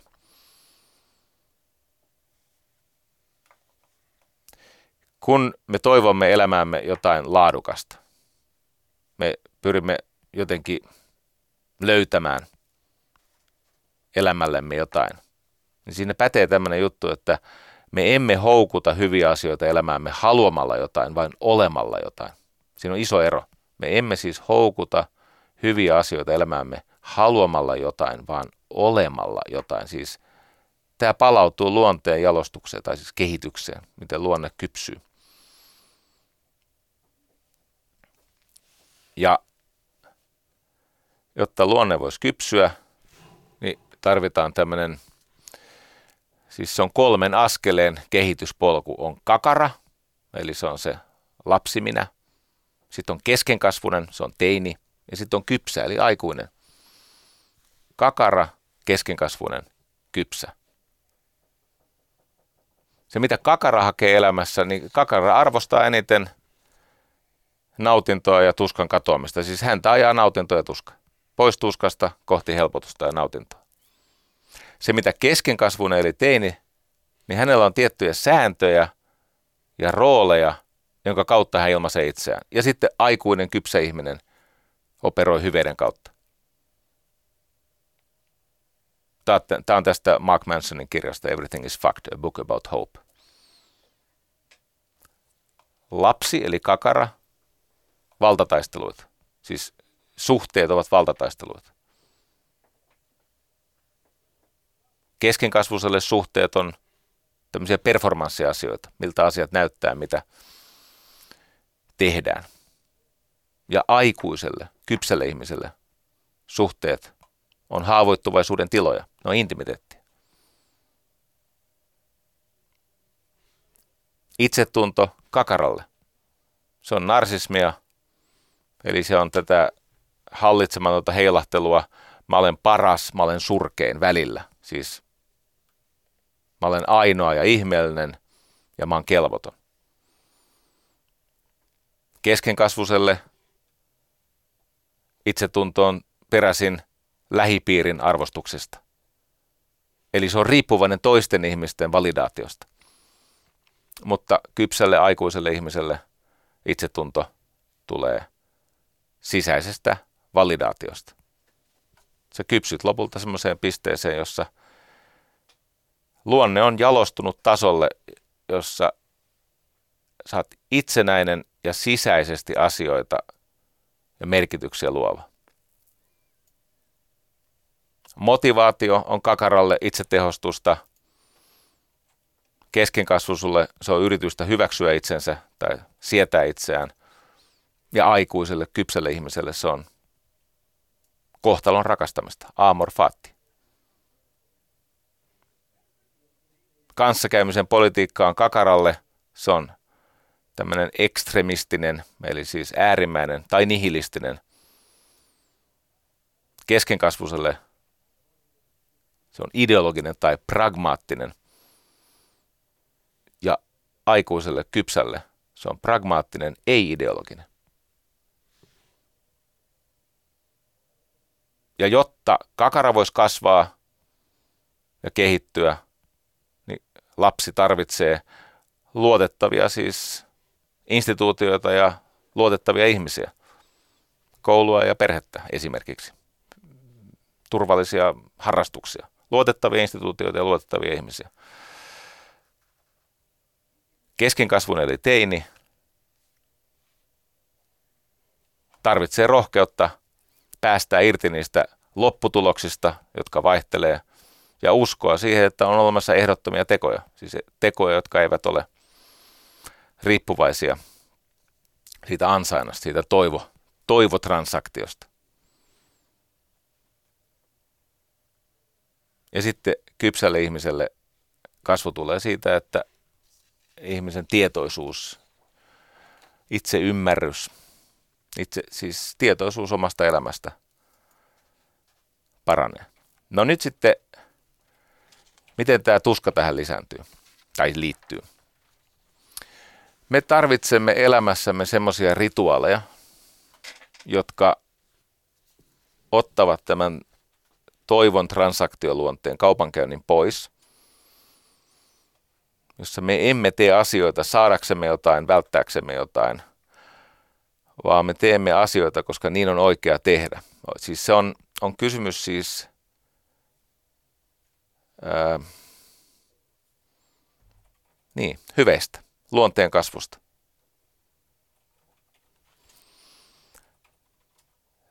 Buddha, Siddhartha Gautama väitetysti kertoi, että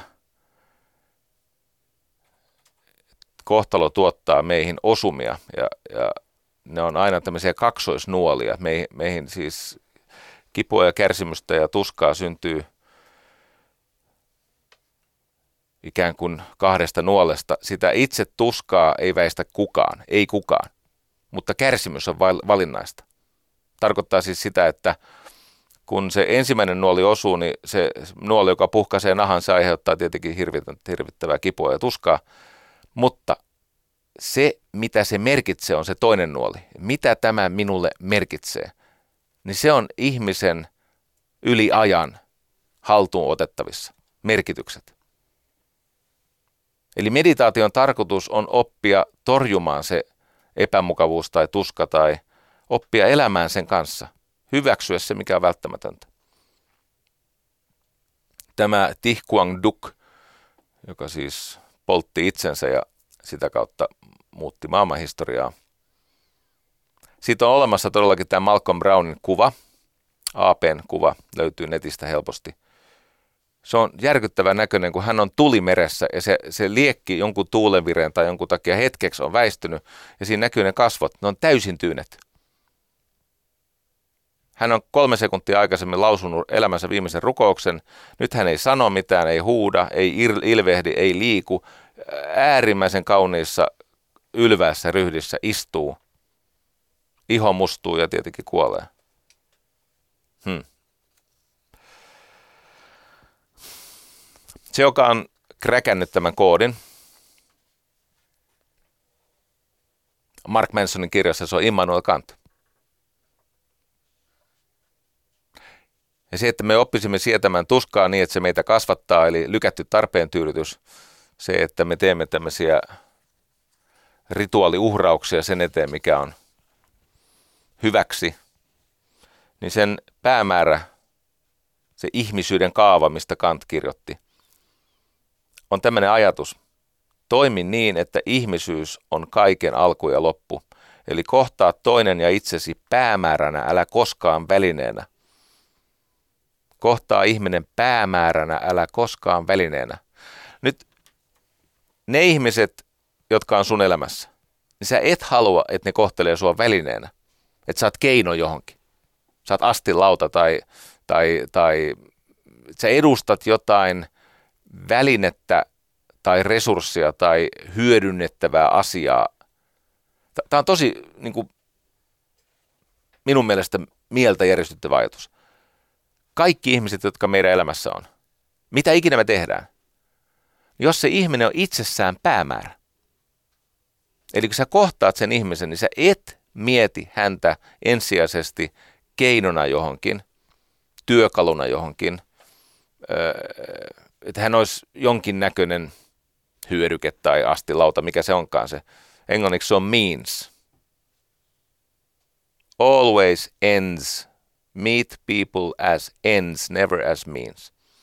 Ja näin voi tehdä, siis näin voi elää perheessä, näin voi elää vanhempana suhteessa lapsiin, näin voi elää työsuhteessa, näin voi elää esimiehenä tai alaisena tai missä tahansa roolissa, näin voi elää kuuluisena henkilönä, kun sä tapaat tavallisia ihmisiä. Se ei ota mitään kantaa ihmisten ohikiitävien niin kuin arvostus- tai hierarkia-asetelmiin, valta-asetelmiin.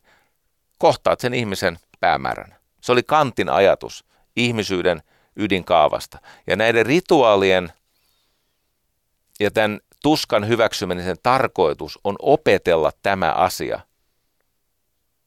Me emme tee asioita sen takia, että me toivomme, että toiveemme toteutuisi. Me emme tee asioita, jotta saisimme jotain, mitä me kuvittelemme, että meiltä puuttuu, koska sä et ota, sä et ota kantaa siihen. Sitoutuminen kasvuun edellyttää aina itse rajoittamista, itsensä rajoittamista. Siis sitä, että kun Eikö niin? Nikolas Nassim Taleb 2011 kirjoitti, että asiat voivat olla fragiileja, niin kuin vaasi. Eikö niin? Jos sä pudotat vaasin, se on fragiili, se on hauras, se hajoaa.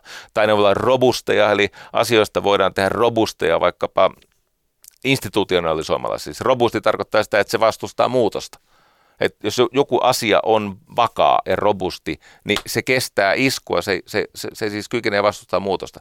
Sitten on kolmas asia, se on nimeltään antifragiili, siis epähauras. Epähauras tarkoittaa sitä, että kun siihen kohdistuu stressiä, niin se vahvistuu. Se on eri asia kuin robusti. Robusti tarkoittaa siis sitä, että kun vaikka johonkin instituutioon tai yritykseen tai mihin tahansa kohdistuu painetta, niin se se selviää siitä paineesta, se pystyy vastustamaan sitä painetta. Mutta tämä epähauras antifragiili tarkoittaakin sitä, että nämä haasteet ja nämä tuskat, nämä stressorit vahvistavat sitä, tekevät siitä vielä vähemmän hauraa. Ja tämä on tietenkin ihmisenä kasvamisen tavoite, on kasvaa antifragiiliksi. No se edellyttää itsensä rajoittamista, se edellyttää vapaaehtoista tuskaa. Ei tuskaa väistä kukaan, mutta se ainoa kysymys on se, että Väistätkö, vastustatko vai vahvistutko sä siitä tuskasta? Tämä on, tämä on nämä kolme kysymystä. Väistätkö tuskaa, vahvi, siis pystytkö vastustamaan sitä tuskaa, eli kestätkö, vai vahvistutko sä siitä? Ja se viimeinen on sitä, että ihmisestä tulee tämmöinen antifragiili, e- epähauras. Ja miksi? Koska sä haluat sitä, mitä ne, jotka yhä hauraammaksi käyvät, siis yhä hauraammaksi ihmiset kauhuissaan karttavat, tai vahvaksi itsensä kuvittelevat vastustavat, mutta sä kohtaat sen vapaaehtoisesti, aloitteellisesti, iloisesti. Se on niin kuin treenaamista. Se on niin kuin työtä. Halua sitä, mitä sinulta vaaditaan joka tapauksessa. Niin silloin sä kasvat ihmisenä. Ja tähän tarvitaan rituaaleja. Miksi? No sen takia, että näiden rituaalien avulla – Öö, niin. Ne on, ne on keinoja kommunikoida tämän puoleisen ja tuon puoleisen välillä niin, että jotain arvokasta vaihtuu. Niin kuin ihailemani Elisabeth Gilbert sanoi, että, että rituaali luo tämmöisen turvallisen ikään kuin lepotilan semmoisessa maailmassa, jossa yhä monimutkaisemmat tunteet ja haasteet ja, ja ilot ja surut ja pelot ja haaveet ja huolet ja toiveet, tämmöiset törmää meihin. Me tarvitsemme jotain, joka tekee meistä, niin, antihauraampia. Tästä on muuten mielenkiintoista tiedettäkin. Rituaalit tuottaa ihmisillä aivotasolla semmoista kykyä ylläpitää hallinnan tunnetta ja kykyä toimia järkevästi tilanteessa, jossa ne haasteet toisille ihmisille on kohtuuttomia. Ja se johtuu siitä, että näillä rituaaleilla on tämmöinen kausaalivaikutus ihmisen toimintakykyyn. Mä, mä kuvaan hyvin yksinkertaisen niin kuin rituaalisetin. portaali. Se on eräänlainen portaali tämän puoleisesta tuon puoleiseen. Yleensä rituaalit alkaa sillä, että sä siivoat jonkun tilan.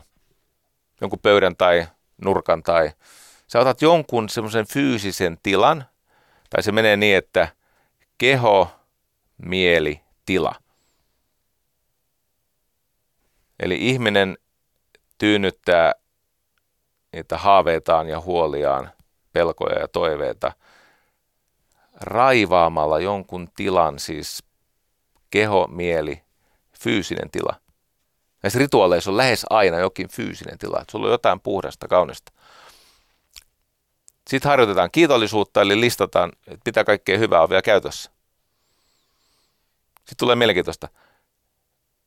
Ihmisen olisi hyvä siunata kaikki, mitä hän tarvitsee päivän mittaan. Mä tiedän ihmisiä, jotka siunaa omat työkalunsa. Mä, mä, semmoista mä en ole, mä myönnän, mä en ole tavannut sitä, joka siunaa oman tietokoneensa, mutta mä oon tavannut puusepän, joka siunaa omat viilansa ja sahansa ja se järjestää ja se, se, se, se rakastaa niitä, se siunaa, hän tarvitsee niitä työkaluja, hän tarvitsee, tai mä oon nähnyt, puu, tämä on totta, mä oon nähnyt semmoisen puusepän, kun se rakentaa mahonkista semmoista niin kuin mahdotonta käsijohdetta, se ottaa sen mahongin palan käteen ja se siunaa sen palan. Se, se niin kuin, Mä en tiedä, osaanko mä tämän välittää, mutta se ottaa sen käteen ja se katselee sen syitä ja se kiittää siitä, että hän on tämmöinen pala kädessä. Ja se ikään kuin yrittää päästä sen puun sieluun ja jutella sen sielun kanssa, että mihin sä suostut. Mitä sun kanssa voi tehdä? Tämä on ihan mielettömän hyvä puuseppä. Eli idis on se, että sä siunaat kaiken sen, mitä sä tarvitset. Ruoka, ihmiset, työkalut, kaikki. Sitten sä pyydät, eli rukoilet, annat anteeksi, kun pieleen menee kumminkin. Mä totta. Ja sitten lopulta antaudut johdatukselle. Se tapahtuu, mikä on nyt määrä tapahtua, eikö niin? Ja sitten edelleen, koita kestää. Tämä, tämä loppuu kohta tämä kausi. Mutta mun on pakko saada kertoa tämä. Jeesus kello on paljon. Mä siis kotona, niin mä oon saanut Johannalta ja Jyriltä ja Heikiltä ja Petriltä hienot aineistot, jos mä keräsin omista lähteestä niin valtavan määrän kaikkea. Ja koitin summata tänne, että miten, miten nämä rituaalit toimii. No, se, se oli se tieteellinen näyttö siitä, että ne muokkaa aivoja niin, että ihminen kokee se sama, mitä toivo antaa, niin se antaa siis kolme asiaa. Tunteiden tuen tekemiselle antaa hallinnan tunteen. Se antaa tärkeysjärjestyksen, eli on arvojen hierarkia, että mikä on olennaista, mikä on ratkaisevaa, mikä on pyhää. Ja sitten se antaa kokemuksen yhteydestä sekä ihmisiin että näihin kappaleisiin ja muihin. Oletko koskaan muuten miettinyt, mikä on materiaalinen ja elämävälinen ero? Materiaalinen ja elämävälinen ero. No elämä on materiaa, joka osaa monistaa itseään. Ei muuta ero olekaan. Ymmärrätkö Siinä on materiaalinen ja elämävälinen ero. Siis puu on elämää, se osaa monistaa itseään. Muovi ei kasva itsekseen. No jaa, kyllä se siellä valtamerissä kasvaa, mutta ei ihan itsekseen. No niin, nyt mä käyn taas tämän rituaalin läpi. Eli, eli tämä on tämmöinen, mä tunnen muusikoita, mä tunnen siis kirjailijoita, mä, mä, mä tunnen, mä mainitsin tämän puusepän, tunnen ihmisiä, jotka elää näin, eivät he tiedä tätä siis tämmöistä niin kuin että he ovat tehneet siitä omasta käsityöstään uskonnon tai usko, mikä se onkaan, mutta se menee siis näin. Ne aina siivoaa ensiksi. Kun ne rupeaa tekemään jotain, ne siivoaa. Ne, ne raivaa sen tilan. Sitten siellä on kaiken maailman kylmiä suihkuja ja jotain, jotain määräintervalleja tai jotain teräviä kehoa herättäviä juttuja, mutta se, että sä, sä laitat itse semmoiseen tilaan, jossa saat sen edessä olevan tehtävän arvonen. Sä kiität siitä, että sä saat tehdä sitä työtä. Eikö niin? Se siunaat kaiken sen, mitä sä tarvitset. Materiaalit, työkalut, asiat. Toden totta, olisi kiva sanoa, että mä tunnen jonkun tyypin, joka siunaa tietokoneensa, mutta ei sekään haitaksi olisi. No ja.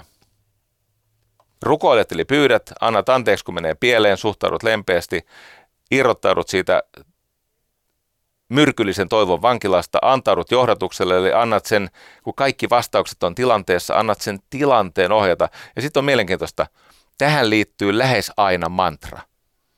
Kato ihmisiä, jotka tekee jotain siinä floatilassa. Nehän laulaa, ne rytmittää sitä juttuillakin kehollisen liikkeellä, niillä on riimejä, ne, ne latelee tämmöisiä loitsuja. Oletko ikinä kiinnittänyt huomiota? Ne tekee sitä. Niin kuin, ne hengittää sitä rytmiä. No niin, menikö yli? Ei se mitään. On muuten helpompaa kuolla uskontonsa puolesta kuin elää sen mukaisesti. Näistä on helpompi puhua kuin niin poispäin. Hei, mä haluan loppuun lausua tämmöisen rukouksen. Mä oon tehnyt tämän aikaisemminkin, mutta mä haluan tehdä sen uudestaan. Tämä on siis, kaverin nimi on Kent M. Keith.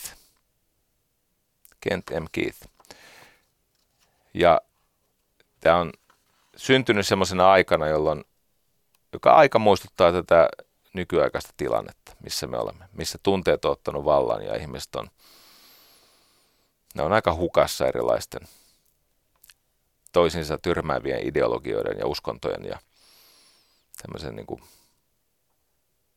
hyvin hermostuneen ajan vallassa. Hänellä on elämän kymmenen käskyä. Ja tämä on eräänlainen rukous. Mä oon saanut tämän Kariston julkaisemassa kirjassa, kirjan nimi on Kaikesta huolimatta, merkityksellisen elämän kymmenen käskyä. Ja siihen mä haluan päättää tämän ylepuhekauden.